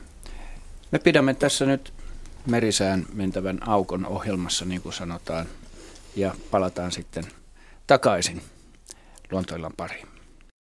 Kirsti Yliselä on lähettänyt tällaisen sähköisen kysymyksen. Onko rahkasammal ja seinäsammal sama kasvi? Erilaista tietoa asiasta nimittäin löytyy hänen mielestään netin maailmasta. Että olisi kiva saada teiltä varma tieto. Kiitos vastauksesta jo etukäteen hyvää kevään jatkoa. Näin siis Kirsti Yliselä. Henry, miten se on? Kyllä, netin ihmeellinen maailma tietysti voi antaa monenlaista tietoa, mutta selvästi kaksi eri sammalta. Seinäsammal on oma lajinsa, joka on saanut nimensä seinäsammal siitä, että sillä ennen, ennen vanhan tilkittiin hirsien rakoja työntämällä seinäsammalta sinne sisälle eristämään lämpöä ja niin poispäin. Ja rahkasammal on taas soiden, kosteiden maiden laji, ja niitä meillä onkin sitten useita kymmeniä lajeja, että se on iso lajiryhmä. Ja soillahan on rahkasammat vaikka kuinka paljon, mutta myöskin soistuvissa metsissä. Jos kun rahkasammalia nostaa maasta, niin semmoinen märkä luiru. Sillähän ei ole juurta. Ei ole juurta. Mm. Ja seinäsammalla on taas kuivien kangasmaiden samanlaji, joka ei ole samalla leveutto kuin on siinä tuo rahkasammalla. Molempia on hyötykäytetty. Rahkasammalta on käytetty paitsi kuivikkeena, jopa ennen vanha, kun ei ollut näitä nykyaikaisia vaippoja, niin Mm. laitettiin tuonne haarojen väliin lapsille imemään pissiä. Ja sitten on myöskin antiseptisiä nämä rahkasammallet, että niitä on käytetty haavojen, niin kuin, haavojen bakteerin ehkäisyyn. Ehkä ei bakteeria silloin tunnettu sillä lailla, mutta tunnettiin kuitenkin se Mm. vaikutus, että se oli antibakteerinen. Mm. Että Onko seinäsammalella tällaisia ominaisuuksia? Siinä samalla ei ole vastaavia ominaisuuksia, mutta rahkasamalta on tutkittukin tässä mielessä ihan paljon ja hyväksi todettu, mutta kyllä nyt tänä päivänä jäänyt pois käytöstä. Joo, Ari. Ja se seinäsammallahan kasvaa vielä semmoisena mattomaisena, että siitä on helppo ottaa tavallaan semmoisia levymäisiä kasvustoja, kyllä. jos sitä just käytettiin hirsien Joo. tilkkeenä. Että metsien pääsammalli on paitsi seinäsammalli, niin metsäkerrossammalli, joka on vähän rehevimpi ja kuusikoiden laji, mutta ne kaksi sammalta vallitsee kangasmetsiä. Joo. Hyvä, kiitämme Kirsti Yliselää kysymyksestä ja nyt hyvät luontoillan kuuntelijat, meillä on vuorossa kello 19 uutiset ja urheilu ja sen jälkeen me jatkamme luontoilta lähetystä aina kello 20 saakka. Tervetuloa uutisten ja urheilun jälkeen mukaan lähetykseen. Yle, Radio Suomi. Ja meillä jatkuu luontoilta lähetys tässä aina kello 20 asti. Puhelinnumero tänne lähetykseen, suoraan lähetykseen, johon voitte soittaa, on 0203 17600 ja sähköpostiosoite on yle.fi kautta luontoilta. Ja ei, ei anteeksi, luonto.ilta.yle.fi Öö, ja Luontoillan sivut, sähköiset sivut löytyvät osoitteesta yle.fi kautta luontoilta. Ja sitten näitä kuvallisia kysymyksiä, joita tullaan tässä kuitenkin lähetyksen aikana ainakin yksi käsittelemään vielä tänään löytyvät tuolta Radio Suomen etusivujen kautta. Ja lähdetään soittajalla tämä toinenkin tunti liikkeelle. Meillä pitäisi olla siellä Tom Lindström langan päässä, eli, eli puhelimessa. Hyvää iltaa. Hyvää iltaa. Olet lähettänyt sähköpostiakin, mutta, mutta Joo, on hyvä, kun pääset kysymään suullisesti tämän kysymyksen. Joo, mulla oli tuosta Norpan geeniperimästä semmoinen kysymys, että koska nämä norpathan elää nyt täysin, täysin niin kuin sanotaan suljetussa tilassa, siellä ei tapahdu minkäännäköistä geenivaihtoa, että eikö niistä tule pikkuhiljaa koko kannasta tämmöinen sisäsiittoinen ja sitten tuota, eikö se aiheuta degeneroitumista? Eikö sillä heidän ole kuitenkin sillä kannan ko- koollakin jotain merkitystä nimenomaan tässä? Kannan koolla on merkitystä, mutta tota, se populaatiokokohan on edelleen Saimaalla pieni ja kaikkein harmillisinta on vielä se, että, että se on jakautunut tämmöisiin osapopulaatioihin niin, että kaikki Saimaan norpat eivät ikään kuin ui sitä Saimaata edestakaisin lisääntymässä niiden kanssa, jotka on tota, toisessa päässä. Et, et siinä mielessä se Saimaan sokkeloisuus voi vielä, vielä tota lisätä, että syntyy tämmöisiä osakantoja. Ja mm. siinä mielessä se geneettinen niin kuin, monimuotoisuus, joka nyt jo on vähäistä, niin voi vielä eriytyä vähäisemmäksi, mm. etenkin jos jossain kohtaa tota, häviää. Ne naaraat on kauhean paikkauskollisia mm. ja jää sinne, missä tota, ja mun mielestä semmoista heikkoa eriytymistä on havaittu. Ö, totta on, että näissä pienissä populaatioissa mun mielestä kaikista, tietääkseni kaikista maailman hyljelajeista Saimaan Norpalla on kapein geneettinen ikään kuin potentiaali. Ja se, on, se johtuu juuri tästä pienestä pienestä populaatiokoosta. ja, ja siitä, että me ollaan tultu kertaalleen kuuntelijoille niin kerrottakoon, ja miksei keskustelijoillekin tässä, että tämä ääntely, mitä taustalla kuuluu, niin se ei kuulu täältä studiosta, vaan se kuuluu tuolta tehosteista. Se on Saimaan Norpan ääntelyä.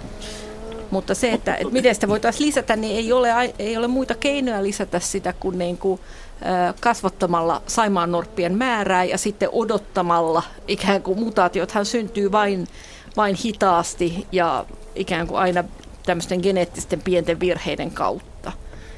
Mutta miten se on, tota, pystyykö esimerkiksi Laatokallahan on, tota, siellähän on myös tämmöinen samantapainen yli tota populaatio, että sehän on myös hyvin suljettu, eikö sieltä voi siirtää yksilöitä? niin, tätä, tätä on aina silloin tällöin mietitty, mutta toisaalta sitten ne on sopeutunut niihin omiin järviinsä parhaalla mahdollisella tavalla. Että vaikka ne periaatteessa on ää, samaa lajia, niin ne on kuitenkin eri alalajia. Ja sitä on pidetty, on ajateltu, että se ei olisi niille hyväksi, vaan ikään kuin tuotaisi sellaista, ää, siis se on varmaan ihan viho viimeinen keino silloin, kun ei ole enää mitään muita keinoja mutta tota, mm. on ajateltu, että se ei ehkä olisi hyvä kuitenkaan. Laatokkaan olosuhteiltaan aika toisen tyyppinen kuin Saimaa, joka on... Joo, ää, niin on. Mm. Laatokallahan on sinänsä todella paljon niitä norppia sitten. Mm. sitten mä vaan mietin, että onko sitä kuinka paljon dokumentoitu, että kun ainakin aiemmin siinä ei ollut patoja välissä näissä virroissa, niin luulisin, että nuoret koiraat, jotka tunnetusti on mieleltään ja tavoiltaan ailahtelevaisia, niin niitä on ainakin tavattu pitkällä siellä niissä joissa matkalla Saimaaseen. Että, mutta että onko sitä sitten todellista dokumentaatiota, että niitä olisi siirtynyt tai yrittänyt siirtyä? En ole ikinä kuullut semmoisesta, mutta jos, se, jos sellaista Me... tapahtuisi, se olisi varmasti just uroksia eikä naaraita. Mutta Imatran koske ei ole helppo paikka. Ei. Ei ole, ei. Ne, jotka on siellä käyneet, on sen Joo, Tosiaan näitä on useita näitä Norpan ala, alalajipopulaatio, siis Itä, Itämeressähän myös, jotka aikanaan siis on ollut Kaikki yhtä, samaa. yhteen mm. samaa ja se eriytyminen ja, tai tämä isolaatio tai eristäytyminen on tapahtunut viimeisen 10 000 vuotta niin, 10 000 vuoden aikana. Mutta toisaalta sitten maailmassa on paljon semmoisia eläinlajeja, jotka on käyneet tämmöisen pullon kaula-efektin läpi, eli hyvin, hyvin pieni populaatio – josta periytyy nykyinen, nykyiset yhteisöt, niin tota, jotka menestyvät kuitenkin erittäin hyvin. Mm. Mutta se on myös semmoisen onnekkaiden sattumien summa, että Kyllä, silloin jo. on jäänyt jäljelle sitten sellaiset yksilöt, jotka ei ole kantaneet mitään kovin haitallisia ja ää, sellaisia geenejä, jotka voisi syöstä sen koko, Niin, koko joukon onko se- sitten joo. tuhoon. Kyllä. Onko se tota, onko, te, onko nämä nyt, onko sieltä löydetty oikein siis tämmöisiä, mistä selvästi näkee, että tässä on nyt jotain, miten, miten se nyt sanotaan, eli, eli tullut joku tota, häiriö, joka esimerkiksi näkyy vaikka ulospäin, veräpylät puuttuu tai jotain Ei, muuta. ei. Et, et, esimerkiksi Ruotsissahan susista tiedetään, että ne on niin sisäsiittoisia, että niillä on ollut, ollut tota vikoja, jota on ihan havaittu luustossa. Mutta tota, mm. Saimaan Norpilla ei mun tietääkseni ole semmoista havaittu, vaikka Joo. sitä genetiikkaa on tutkittu ja erityisesti Itä-Suomen yliopistossa sitten. Niin nythän on hyvä huomata se, että Ruotsin susikanta on käynyt todella pienenä. Paljon pienempänä kuin Saimaan norppakanta koskaan. Ja samaa voidaan sanoa Suomenkin susikannasta. Tosin me saadaan Venäjältä sitten Täydennystä. lisää. Mm. Mutta mut eikö Ja vaikka parhaamme yritetään. Niin mutta eikö sudet sitten pääse Lapin kautta, niin Venäjältä Suomen Lapin kautta Ruotsiin? Eikö ne liiku sillä tavalla ollenkaan Lapissa? Suomen Lappi on aika, aika tota, noin ankea paikka sudelle sanoisin, että jos sinne eksyy porohoitoalueelle susia, niin Siinä käy huonosti. Niin. epäilenpä näin. Se on Kyllä. todennäköisempään kuin eräiden voittaminen lotossa. Joo, aivan. Voipa olla Mutta näin. eli, eli toisin sanoen tähän nyt tähän mun kysymykseen se vastaus on vaan, että pitää odottaa toi, toivoa, että se populaatio kasvaa Saimaa. Eikö se vähän hyviä merkkejä on näkyvistä? Hyviä merkkejä on ollut ja nythän on ollut ihan ennätysvuosi Joo. poikasten Joo. selviytymisessä, että Joo. mutta Talvien epäotollisuudesta huolimatta. muutosta vastaan tässä taistellaan Joo, kuitenkin, nimenomaan. että hurraa huuto kaikille, jotka on käyneet pesiä sinne kolaamassa. Mm. Ku, kuinka paljon tota, ne, itse asiassa, onko siitä tietoa, että minkä kokoinen Saimaan Norpan, ka, Saimaan Norpan kanta on aikanaan ollut? Että puhutaanko me kuinka monesta? Suurimmillaan. Niin. Ihan sama. Et varmaan on yli mielessä. tuhat, mutta, mutta mikä on oikeasti kantokyky tuommoisella? Niin tuli ihan sama mieleen, Laatokan että pinta-ala aivan eri luokkaa kuin kyllä, Saimaa. kyllä, jo, Joo. jo, siellähän on vissi ainakin Siellä on kymmenen kertaa enemmän Siellä on ainakin, kym, että- vissi 230 000 Joo. norppaa. Joo, siis tää, niitä Laatokalla. piisaa siellä. Että, niitä on enemmän kuin varmaan Itämeressä. Että, Mm. tai, tai saman verran, en tiedä. Onko siitä mitään arvio ollut koskaan? Mitä, En, mitä en se on korkeimmillaan sellaista ollut? arvioa. En ole kuullut sellaista arvioa. Joo. Mutta Et- et jos- se ei tarkoita, mäkään. etteikö sitä olisi. Niin, Jos Kyllä tätä ajatellaan, varmaan joku on pohtinut. joo. ja jos ajatellaan esimerkiksi ää, meikäläisten tai Suomen niin nykyistä valkohäntäpeurakantaa, niin, Mm. niin se on se ensimmäinen sykäys oli mitä 6-7 Joo. peuraa Näinpä. ja sitten vähän Joo. täydennettiin. Mm, Joo. mm. Ja, Ja- tuolla noin Se on periaatteessa samaa. lisääntyminen ei varsinaisesti ollut nyt mikään erityinen ongelma. Ei, ei, ja kovin, kovin terveenä ne näyttää Joo. olevan. Niin mun Mutta ei se sitä yhdessä- tarkoita, että norpat tätä kärsisi. tutkimuksessa nimenomaan puhuttiin tästä, että saattaa, että me ihmiset ajatellaan liian ihmismäisesti tätä sukusiitoshommaa, mm. että se itse asiassa luonnon nisäkkäissä, niin ei, totta kai jos on joku vakava tauti, joka periytyy tai joku, mutta sä nostit heti käden pystyyn. No, nostin heti käden pystyyn ja sanoisin, että, että Norpan suurin haastehan on selviytyä tästä ilmastonmuutoksesta. Ja jos sellaista geneettistä potentiaalia ei ole, niin eihän se hyvältä näytä. Eikö se ole niin, että aika monet eläimet, jotka on käynyt läpi tämmöisen pullonkaula-efektin, niin siellä on tavallaan se niin sanottu letaali geenistö pyyhkiytynyt pois. Näinpä ja, juuri. Ja sitten siellä on säilynyt nämä, niin kuin joku tässä sanoi, että parhaat yksilöt, ja se pystyy jatkamaan nykyoloissa niillä geeneillä. Mutta niin kuin, Kun sa- olot muuttuvat, niin kuin- ne ei ehkä olekaan se enää parhaat täysin geenit. mahdollista. Niin sitten sit ehkä voisi sitäkin todeta, että et, et me, vaikka nyt puhutaankin alalajeista, niin, niin, Se on suhteellista. niin tämä on vähän niin kuin, me puhutaan niin kuin kehityksestä, joka on luultavasti tuskin paljon 15 000 vuotta pidempää ja se on mm.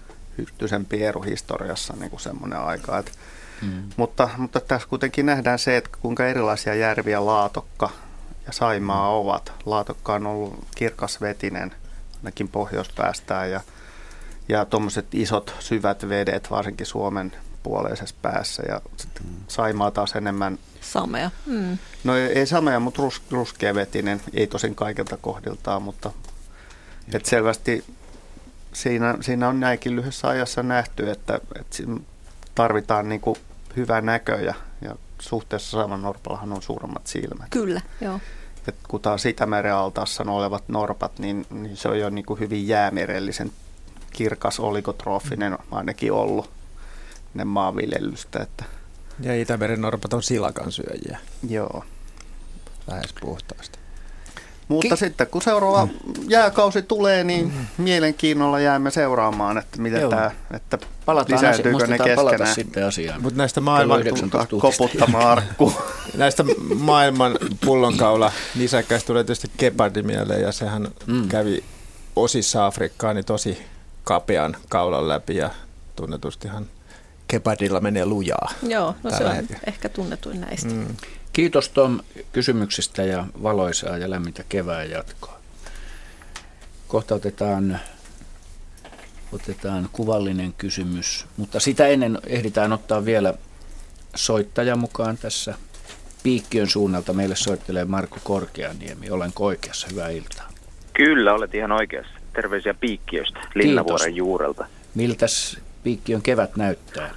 Piikkiön kevät näyttää lehtevältä. Mahtavaa. Ja mustikkaiselta. Hyvä. Oikein Mulla hyvä. on kyse, tota, kyse on tällä kertaa luteista, eikä niistä, jotka polttaa Turussa kerrostaloja, vaan lähinnä marjaluteista. Joo. Ja sijoittuu tuonne, sanoisinko, ehkä ainakin neljän, neljän viiden vuoden päähän. Joo. Tuli, tuli vaan tästä keväästä mieleen sellainen, että silloin tulin iltapäivällä keväällä kotiin, kotipihalle. Meillä on siinä pari koivua ja omenapuita ja muita ja iso tammi. Ja yhdessä niistä koivuista, voi olla, että oli kummassakin, mutta joka tapauksessa toisessa oli lintujen karnevaalit ja se johtui valtavasta määrästä marjaluteita, jotka suorastaan satoi siitä koivusta meidän pihalle. Ja tota, tai siis mikä olikaan luteen tyyppi, en tiedä, en ole mm. Mitä olivat Mutta linnut, jotka pitoja piti? No siinä oli siis, mun mielestä siinä oli vähän kaikenlaista lintua. Tästä on nyt aika vienyt osan muistoista. Joo. Mutta tota, äh, siinä oli sekä varpusia että varmaan isompia lintuja. Siis mm. aika paljon naakkoja on tuolla alueella. Okay. Mutta siellä oli siis valtamäärä määrä lintuja ja valtava mm. määrä luteita. Mm. Nyt siis keväällä kuitenkin. Joo, se oli keväällä. Mistäs päättelit, että ne oli luteita. Mitä sä kuvailisit näitä hyönteisiä? No siis tuommoinen luteen, luteenomainen panssari selässä ja siinä ne osa tippuili siihen maahan ja linnut syöksyillistä niitä myöskin sitten napsimaan. Ja tota, mun mielestä ne oli luteita. Oliko niillä siivet? Öö, ei ainakaan esillä niin sanotusti, mutta semmoinen tota, kilpimäinen ruumiin rakenne. Joo. Ja niitä oli siis paljon. Voi Minkä olla, kokoisia? Semmoisia, mm, sanoisinko tota, maksimissaan 15 milliä, ehkä pitkiä. Sellaisia. Mulla on jotenkin jäänyt tästä muistoihin sellainen, että ne on hyvin, hyvin paljon marja, marjaluteen näköisiä, näköisiä veitikoita tai kokoisia. Joo.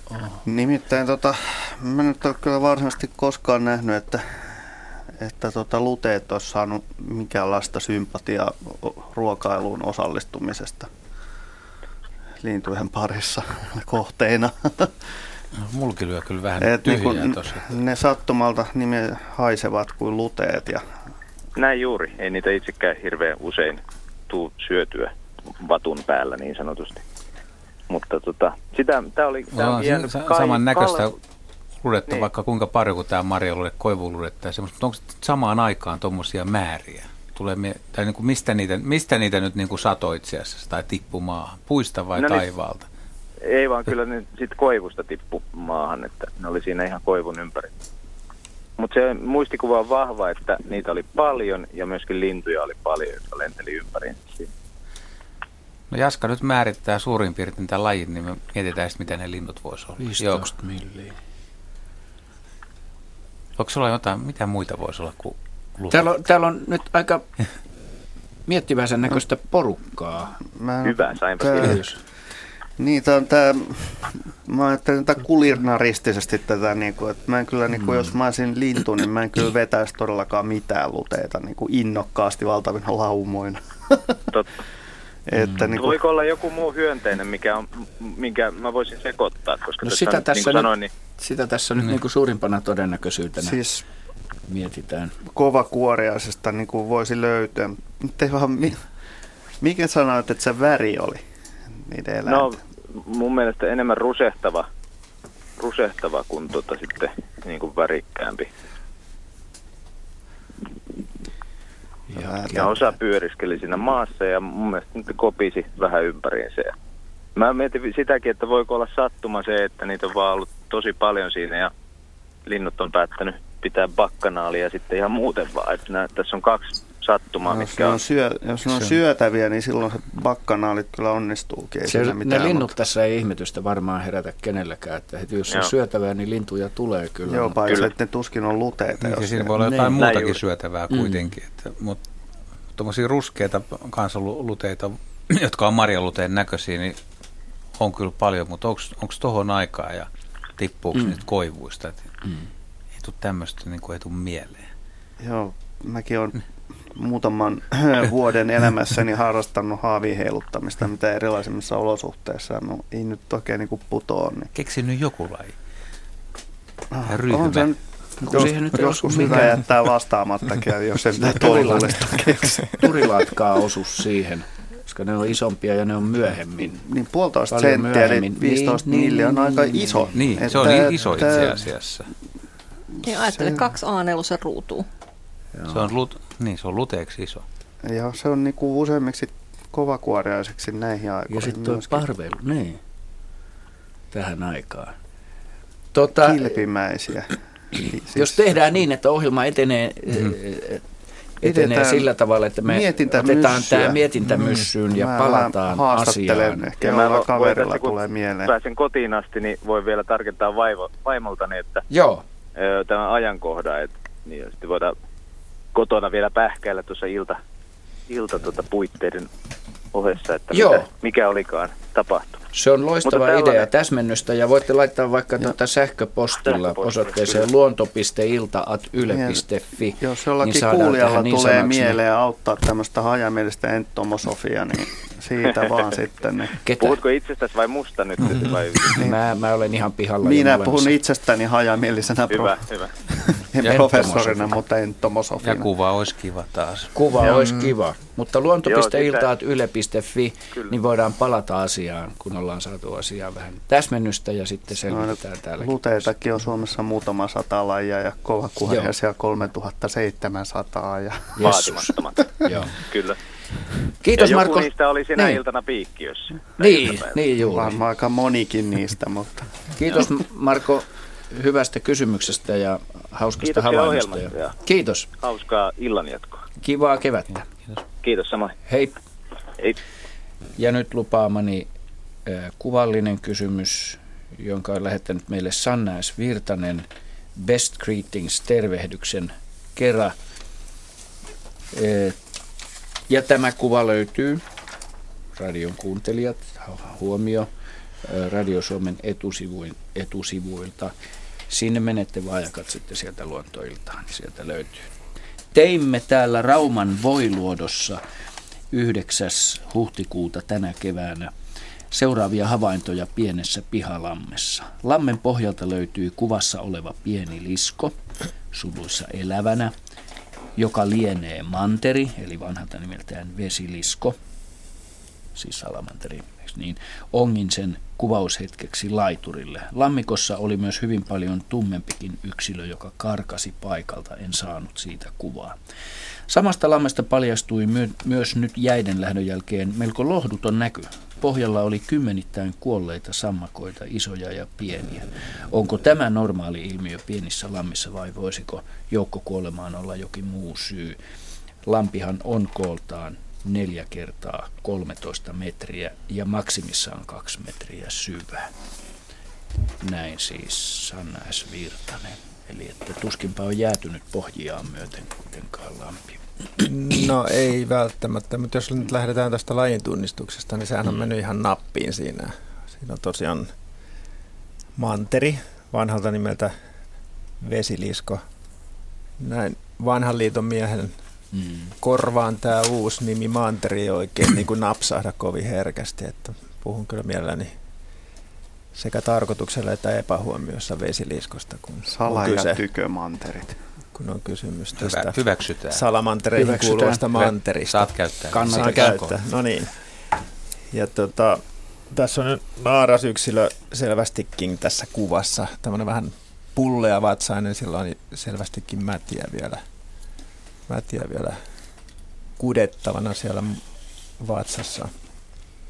Nehän ovat, vaikka siellä lätäkössä nyt keväällä ovatkin nämä vesiliskot, niin nehän ovat itse asiassa tämmöisiä terrestrisiä eläimiä, eli elävät suurimman osan elämästään kuivalla maalla ja tulevat vaan keväällä lisääntymään näihin pieniin lammikoihin.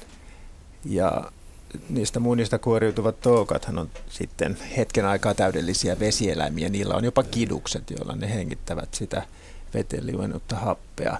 Ja sitten siinä ke- kehityksen myötä ne kidukset pikkuhiljaa häviävät, tapahtuu muodonmuutos ja sitten nuoret pienet manterit tai vesiliskot niin kiipeävät maalle sitten.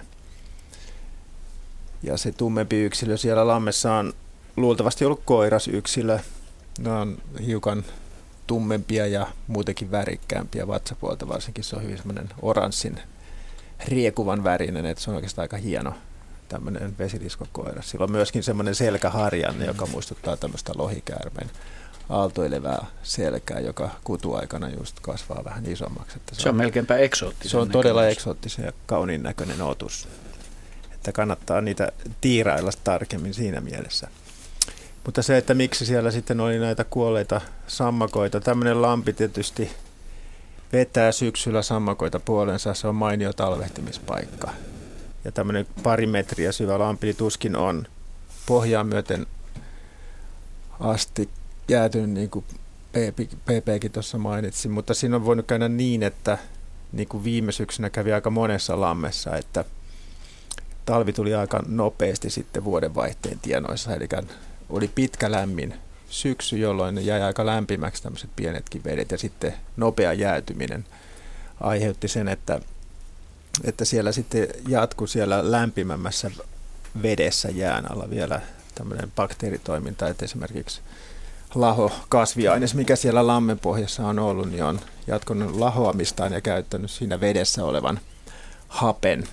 Ja aika monessa pienessä lammikossa kävi niin, että se jään aluinen vesi muuttuikin hapettomaksi ja silloin tämmöisissä täysin hapettomissa olosuhteissa sammakollekin käy heikosti. Mm. Sammakothan talvehtii veden alla ja hengittää talvenkin aikana ihonsa läpi sitä veteen liuennetta happea. Ja jos se loppuu sieltä vedestä, niin siinä käy sammakoille heikosti. Samaten, jos siellä olisi kaloja tässä lammikossa, niin niille olisi käynyt todennäköisesti yhtä heikosti. Mutta nämä vesiliskothan on tullut tänne lammikkoon vasta jäiden lähdön jälkeen. Mm. Ja niillä ei ole tätä ongelmaa. Eikä nyt enää jäiden lähdön jälkeen varmaan siinä lammikon vedessäkään ole enää puutetta hapesta, vaan sitä alkaa heti jäiden lähdettyä niin liueta siitä veden pintakalvon läpi siihen ja tuulen vireetkin sitä sekoittaa sen verran, että varmasti aika nopeasti se sitten taas palautuu se happitasapaino siinä vedessä normaaliksi ja elämä jatkuu. Näin. Kiitos Ari vastauksesta ja kiitämme Sanna. Virtasta myöskin kaunista kuvasta ja hyvästä kysymyksestä. Kello on tuota pikaa 19.30, puoli tuntia lähetystä jäljellä. Otetaan seuraava soittaja mukaan lähetykseen Ari Savitaipaleelta. Hyvää iltaa. No hyvää iltaa. Mitäs haluat kysyä, Ari? No, kaksi kysymystä. Toinen koskee räkättirastasta ja toinen lepakkoa. Joo. Meillä tässä pihalla on räkättejä, jotka kaivelevat matoja ja päävinossa katselevat ja aina ne löytävät madon. Nyt kysymys on, että kuuleeko räkättirastas tämän madon vai näkeekö se madon? Ja jos kuulee, niin minkälaista ääntä mato aiheuttaa? Ja jos näkee, niin ovatko madot sitten aivan tässä maanpinnan tuntumassa? Sekä ei. Juha. No maan alle se ei näe, se on kyllä jokseenkin varma. Mm-hmm. Mutta pienenkin liikkeen esimerkiksi maanpinnan murusissa, että se mato on siinä tuota, vähän pinnan alla, niin se voi kyllä varmaan siis oikeasti aavistaa, vaikka se, se näkee, että se maa liikkuu, että se tietää, että joku sieltä on tulossa tai menossa. Mutta kyllä tämä enemmän menee tähän kuulohommaan, että lintu, lintu kyllä kuuntelee hyvin tarkkaan ja aistii, aistii että mitä siinä tapahtuu. Mutta minkälainen ääni kuuluu, kun mato rouskuttaa siinä multaa läpi, läpi ja liikkuu. Niin miltä se muuten kuulostaisi? Luivero. siis kyllähän tämmöiset isot kastelierot, niin nehän pitää aika muista mekkalaa, jos tämmöisenä esimerkiksi kesäisenä kasteisena lämpimänä yönä malttaa olla, olla hetken jollain nurmikolla ja kuunnella, niin sieltä kuuluu mm. aikamoinen rapina ja rahina. Ja niillähän on niillä, mm. kun harvasukkamatoja ovat, niin se pyrstevarsi on täynnä semmoisia aika karheita väkäsiä. Ja se liike jo siinä, joko siinä sen kotikolon, kotikolon suulla tai sitten maan pinnalla, kun ne lierot liikkuu, niin aiheuttaa semmoista tietyn, tietynlaista kahinaa ja rapinaa. Että ei ne ihan äänettömiä. Ja myöskin se, kun ne vetelee sitten näitä lehtikääröjä sinne mm sinne kotikolonsa, niin se aiheuttaa epäilemättä aikamoista rahinaa ja rapinaa, mm. että siinä herkkäkorvainen varmasti niin kuin a- aavistaa, että mitä siellä on tekeillä. Linnuista tuli mieleen, että räkättirastaskin, sillähän on silmät vähän niin kuin molemmilla puolilla päätä, niin. että joskus lintu katsoo niin kuin sivuttain, jos se katsoo lähelle. Mm. Eli se ei katso suoraan niin kuin mm nokkansa suuntaan, vaan kääntää päätään. Että siinä voi tulla helposti sellainen vaikutelma, että se kuuntelee, vaikka itse asiassa mm. saattaakin katsella. Mm. Joo. Joo. Mutta että kyllä räkätirastalla hyvä kuulokin on epäilemättä. Joo. Se pystyy myöskin kuulonsa perusteella orientoitumaan, varsinkin jos on aamu hämärä tai muuten niin kuin näkemiselle huonot olosuhteet. Mutta miten sä Harri luulet, kun on se tilanne, kun se iskee, että ihminenhän ei oikeastaan pääse näkemään sitä niin niin hyvin, että vaikka kiikarilla katsot, mä oon monta kertaa nähnyt, kun rastas iskee ja ottaa madon ja välillä on sellainen tilanne, että se mato on, on puoliksi siellä kolossa ja rastas vetää sitä ja voi vetää isokin matoa ja joskus se katkee, joskus se ei tarvitse saada sitä, mutta ö, siltä madolta siis periaatteessa onko mahdollista, että se mato, että se rastas iskee puoli senttiä mullan läpi, vai onko se aina esillä, se, että sieltä se pää tulee jo? Kun... Kyllä mä luulen, että se perustuu se iskun näköhavaintoon, että siinä on päätä näkyvissä jo silloin. Luulisin näin. Että tota, tämmönen, tätä mä en mutta... ikinä lukenut tätä, enkä tiedä, enkä, enkä en tiedä, onko mä... kukaan kirjoittanut. Mä vähän haastasin tässä, koska mä, mä epäilen, että se Joo. pystyy iskemään ennen kuin se näkee, mutta siis periaatteessa siis Saattaa... näköhän on niin helppo sitten, kun se näkee Sa- ja se odottaa, olla. että se tulee sieltä. Olla. Jos se multa vähänkin siinä niin kuin rupeaa jo tota, liikehtimään, liikehtimään Joo, niin se ennakoi se hänen, voi ja, olla näin, ja jos joo, se tuntee kyllä. sen, tuntee sen hänen, mikä sieltä tulee, voiko mm. se iskeä sitten, se ei oikein tiedä mikä sieltä pamahtaa maamyyrä, niin esiin, mutta tota, hyvä kysymys. Se on hyvä kysymys. Erittäin, tota, ja jotkut, jotkut linnut kahlaajat, hän pystyy niin kuin, ikään kuin, niillä on tuntuaistiakin nokassa, nokassa, ne pystyy työntämään joo joku kuohkea mullan sisään tai liejun sisään nokkansa. Ja, ja ne nimenomaan haistii nokalla. sen liikkeen, että siellä Kyllä. liikkuu joku Joo. värähtely ja tärähtely. Mutta se on hämmästyttävää, kun todella katsoo rastasta, niin. vaikka räkästi niin. rastasta, niin. kun se nurmikolla, kun se loikkii ja, ja kuuntelee, eli katselee mm. sivuttain mm. paikasta toiseen, niin hyvin nopeasti siirtyessään paikasta toiseen se saattaa äkätä sen madon ja napsasta sen siitä. Ja sitten se mato on vielä tosi tiukassa siellä, Kyllä. että se ei voi mm. olla niin, että se on paljon siinä maanpinnalla, en, koska en se usko. joutuu Joo. kiskomaan sen Joo. sieltä sehän on, ylös. Sehän on taitolaji vetää matokolosta. Niin. Se, se tota, help, jos sitä pitää paikallaan, niin se vetää itsensä poikki tai Joo. se katkeaa. Mutta semmoinen tasainen Joo. pitkä veto, Joo. jokainen, joka on kastikoita kerännyt onkin, onkin reissua varten, tietää, että miten se pitää vetää, että sen saa kokonaisena sieltä ulos. Ja ilmeisesti linnulla on se taito ja herkkyys siinä, Joo. että se pystyy sen tekemään. Tässä nyt riitti rastaista puhetta. Sulla oli lepakosta vielä jotain. Oletko vielä no linjoilla? Joo, tämä on muutama vuoden vanha juttu. Mä istuin elokuun iltana mökillä ulkoportailla ja oli siis pimeää. Joo. Ja lepakko lenteli siinä niin kuin talon ympäri ja hyvin läheltäkin vetäisi aina meikäläistä. Ja siinä join kahvia, kahvi oli mukissa ja, ja tota, kun se lepakko meni siitä läheltä, niin luotin kuitenkin siihen, että lepakollahan on tämä hyvä luotain tutka olemassa, olemassa että, että, että ei tarvitse pelätä. Mutta yhtäkkiä sitten kahvimukissa molskahti ja lepakko lensi siihen mukiin, mikä lepakolla meni pieleen. Jestas. Sanoisin just, että jestas, ää, toi on älyttömän epätodennäköistä. Itse, itse kanssa aina luotan siihen, että tota, lepakko ei törmää minuun, vaikka liikkuisin kuinka nopeasti, tai minä en niin nopeasti liiku, että lepakko törmää. Enkä ole luonnossa nähnyt lepakon oikeastaan törmäävän koskaan mihinkään, vaikka niitä onkin aika paljon seurannut. Mutta tiedetään kyllä, että, että tota toi neste voi aiheuttaa sellaista, samoin kuin myös tuommoiset kiiltävät ö, pinnat, mutta tota, mm-mm. Mun on vaikea uskoa, että se kahvikupin pinta olisi sellainen, tai siis kaikuluotaamallahan se tietää, että jossain on nestettä.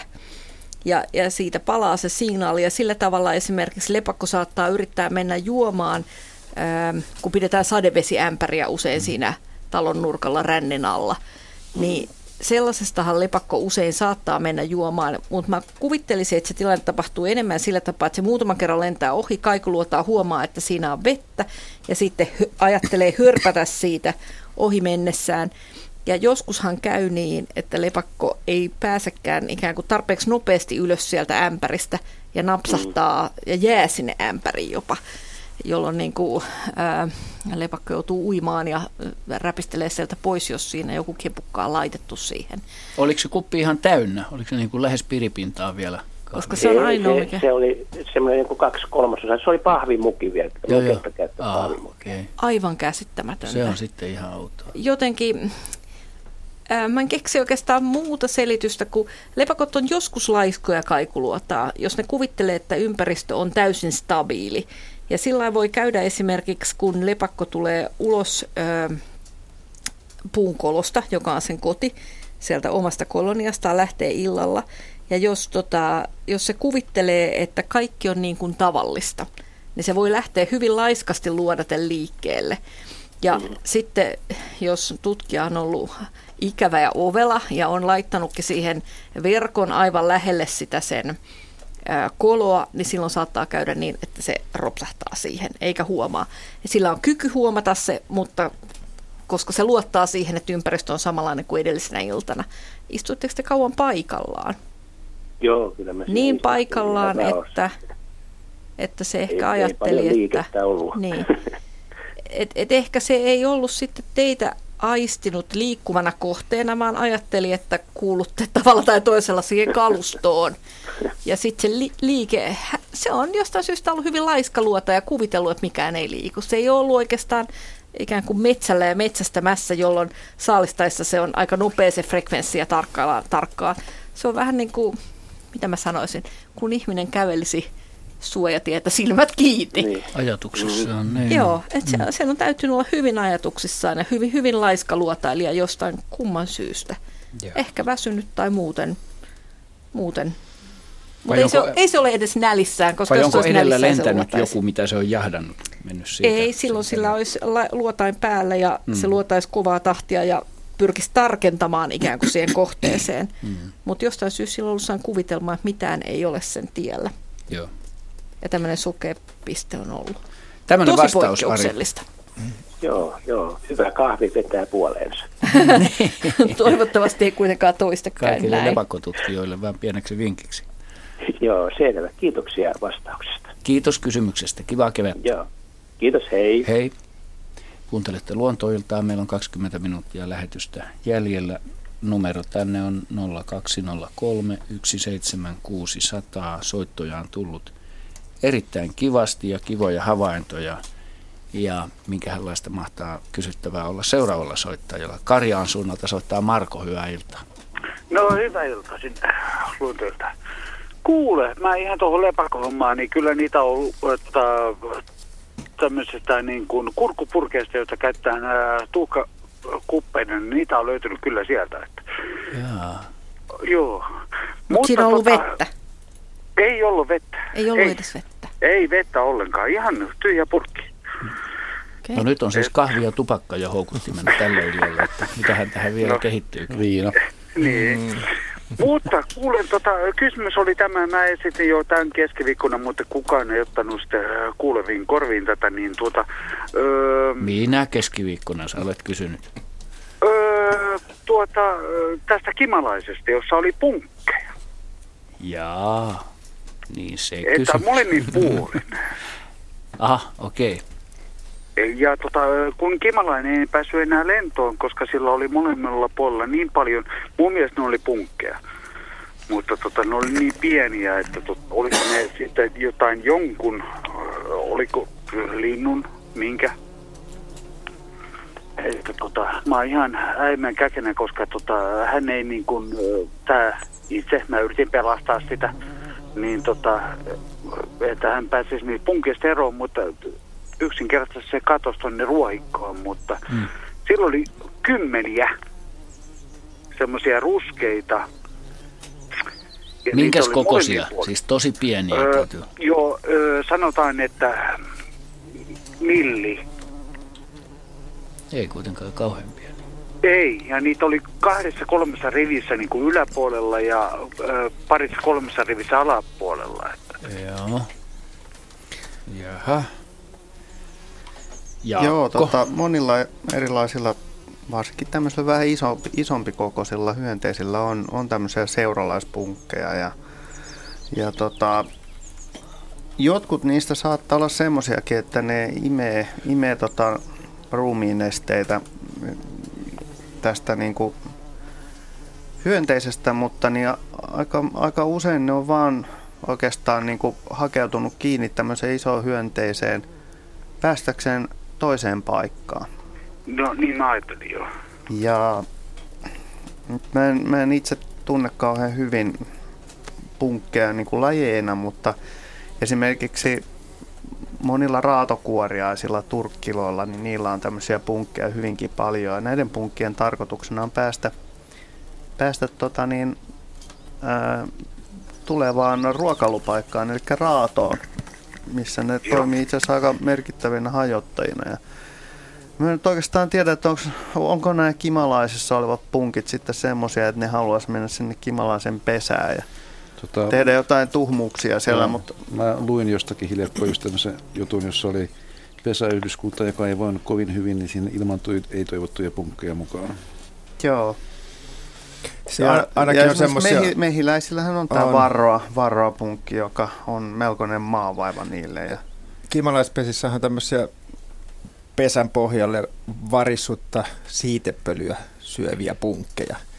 Ja nämä tota, aikuisessa kimalaisessa matkaavat saattaa olla tämmöisiä toukkavaiheita, jotka vaan haluaa matkustaa sinne pesään. Se, että, joo, koska se, tämä että mistä ne on... suuri, tämä kimalainen. Joo, no, joo, siis se on kuningatar tähän Joo. aikaan vuodesta. Joo. Ja jokainen kuningatar perustaa oman pesänsä. Ja, Mm. ja ne muuttaa ja tavallaan tämähän pesä... on se luontainen tapa sitten päästä sinne pesään. Joo, ja ne on sitten tavallaan sitten asustaa tämmöisenä pesäloisina siellä ne punkit jatkossa sitten siellä pesässä, mutta tämä on vaan tämmöinen välivaihe niiden elämässä, kun ne siirtyy sinne sen kuningattaren mukana sinne pesään.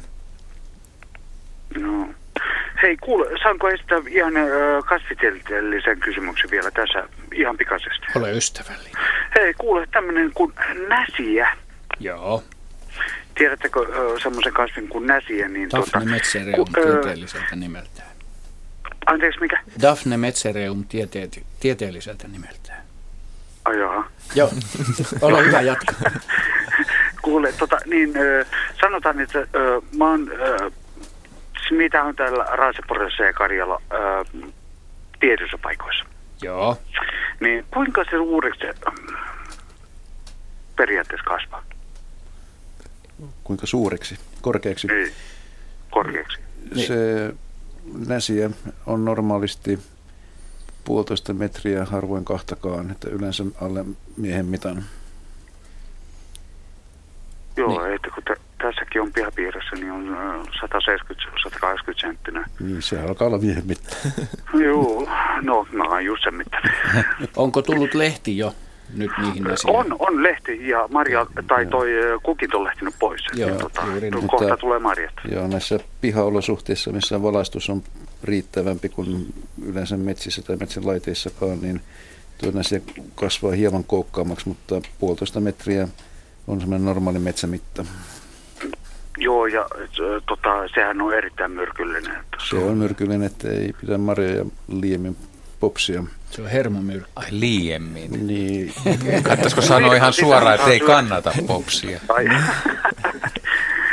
Mutta mä näin tuossa perhosia siinä lentelevän, että tuota, ne ilmeisesti on sitten ammu, ei, immuneen niillä, että Joo, ei, ei, ne ei välitä nasian nesteistä ja nämä on mettä, mitä ne sieltä hakee ja se ei ole myrkyllistä itsessään. Ei muutamille lintulajeillekaan. Ei, ei ole, ei. Jotkut, tämä on niin kysymys, mitä joskus on pohdittu, jotkut mm. on sitä mieltä, että nasia tuoksuu ja toista on sitä, mieltä, että ei tuoksu. Että tässä on niin kahta, kahta tietoa olemassa, tai sitten meillä on yksilöitä, jotka on kahdenlaisia, että on tuoksuttomia ja tuoksuvia. Niin, Tai siinä on ihmisiä, jotka haistavat ja Ne. eivät haista. Se, sekin on mahdollista, mutta kyllä Tässä on siis sen tuoksun suhteen olemassa kahta ilmaa. Jeps. Joo. Kiitos kysymyksistä ja, ja tota, oikein kivaa kevään jatkoa. Jaska haluaa vielä täsmentää. Joo, mä vähän lunttasin tuolta internetistä noista punkeista. Nimenomaan nämä, nämä punkit, joita tota, niin, nyt on matkalla kohti kimalaispesiä, niin, niin ne on harmittomia. Ja elää, kuten tuossa aikaisemmin todettiin, niin muun muassa niin vahassa ja erilaisilla, siis ne voi olla jopa hyö, hyödyllisiä, koska ne käy pienten hyönteistenkin kimppuun ja, ja sitten debrikseen, mitä tällaista sotkua sinne pesän pohjalle näissä, näissä kimalaispesissä jää. Ja itse asiassa niin kuin monissa näissä ää, erilaisten yhteiskuntahyönteisten pesissä, niin niissä on hyvin paljon seuralaislajeja, Mm. jopa hyvinkin suuri kokoisia. Itse, itsekin olen löytänyt aikanaan Suomelle uutena herhiläisen pesissä esiintyvän tämmöisen ison lyhytsiiven, joka on tosiaankin meidän, siis lyhytsiipinen on kovakuoriainen, niin ihan suurimpia lyhytsiipislajeja, tuommoinen kolme kaksisenttinen jopa laji, joka elää tosiaan vain her, tunnetusti vain herhiläisten pesissä ja metsästelee siellä kaikenlaista siellä pohjamuhjussa. Hyvä Jaska. Kiitos. Vähän pitää nostaa häntää, kun tässä tunaroitu vähän. No, no. Hienoa. Tolla tavalla. Me menemme eteenpäin lähetykset 12 minuuttia vajaat lähetysaikaa ja ehditään ainakin yksi soittaja ottaa vielä mukaan. Jorma Salonen Varkaudesta, terve. No iltaa. Joo, Jorma tässä. Täällä on luontoilta. Ole Joo, hyvä ja soittelin tuosta tuollaisesta pienehköstä luodosta tai saarista, mikä on tästä 50-100 metrin päässä minun mökin ikkunasta tuossa. Joo. Niin tuota, tosiaan viime, siinä on pesinyt tuota kymmenkunta vuotta aika, aika säännöllisesti. Se alkoi tuota yhdellä kalalokilla ja sitä pikkuhiljaa laajeni, kun menneen aikoina niitä sitten hävitettiin, että se oli aivan tyhjillään varmaan aika kauan. Joo. Mutta tähän kysymykseen tosiaan viime kesänä tästä oli kymmenkunta kalalokkipariskuntaa poikasineen ja saman verran tiiroja ja pari selkäloppia ja kuikka ja, ja tuota, haapanaa ja tavia varmaankin ja sorsaa ja västäräkkiä ja tällaista. Mutta tosiaan sellainen niin tilanne, tuossa heinäkuun viimeinen viikko nämä kaikki oli aika lailla jo muutama poikainen lennossa tiirallakin ja selkälokillakin oli isot poikaset ja kalapoikaset oli jo len- lentäneet jo kauemman aikaa. Niin sitten tuota, eka kertaa niin näin tällaisen tilanteen, että korppi lenti sinne tuota ja tappo yhden selkälokin poikasen sinne. Ja sen jälkeen kaikki, koko luoto tyhjeni tonne, tonne selälle. Ja mä kävin katsomassa, siellä oli sitten näitä tiiranmunia oli valtavan paljon pesissä vielä jäljellä. Ja, tuota, ja yhdestä ka- kahteen kolmeen munan per pesä.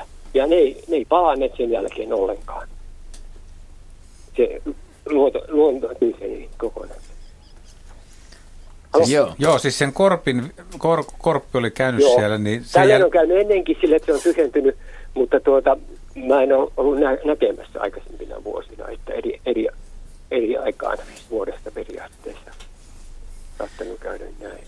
Mutta tämä, tämä niin kuin, onko tiiroilla joku tällainen, tällainen taipumus, että, että ne niin kuin se koko yhteiskunta, yhdyskunta niin kuin häippäsi siinä. Siinä oli muutama poika, ne oli, oli lennossa ainakin kolme poikasta, mä ainakin niin kuin näin tuossa meidän rannassa.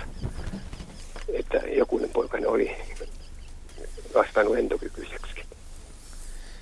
Kyllä, kyllä musta tuntuu aika oudolta, että jos joku, joku peto tulee, tulee sinne ja poistuu sieltä, niin Joo. se tekee sen tuhon, minkä se ehtii tehdä siellä. Vaikka ihminen tai joku muu tekee tämmöistä, kun ne on paikalla. Mutta tämä on silleen, että, että me ei aika nähnyt siinä minkäännäköistä muuta, muuta häiriötekijää. Ja se luoton mukaan autioitu sen jälkeen niin kuin Joo, lä- lähestyy kokonaan se, joo. Erittäin Pari kalalokin poikasta siinä oli vielä silleen vähän myöhäisempää vesintää, että ne, ne siitä häippäsi sitten muutaman päivän päästä, mutta, mutta mitään muuta siihen ei palannut.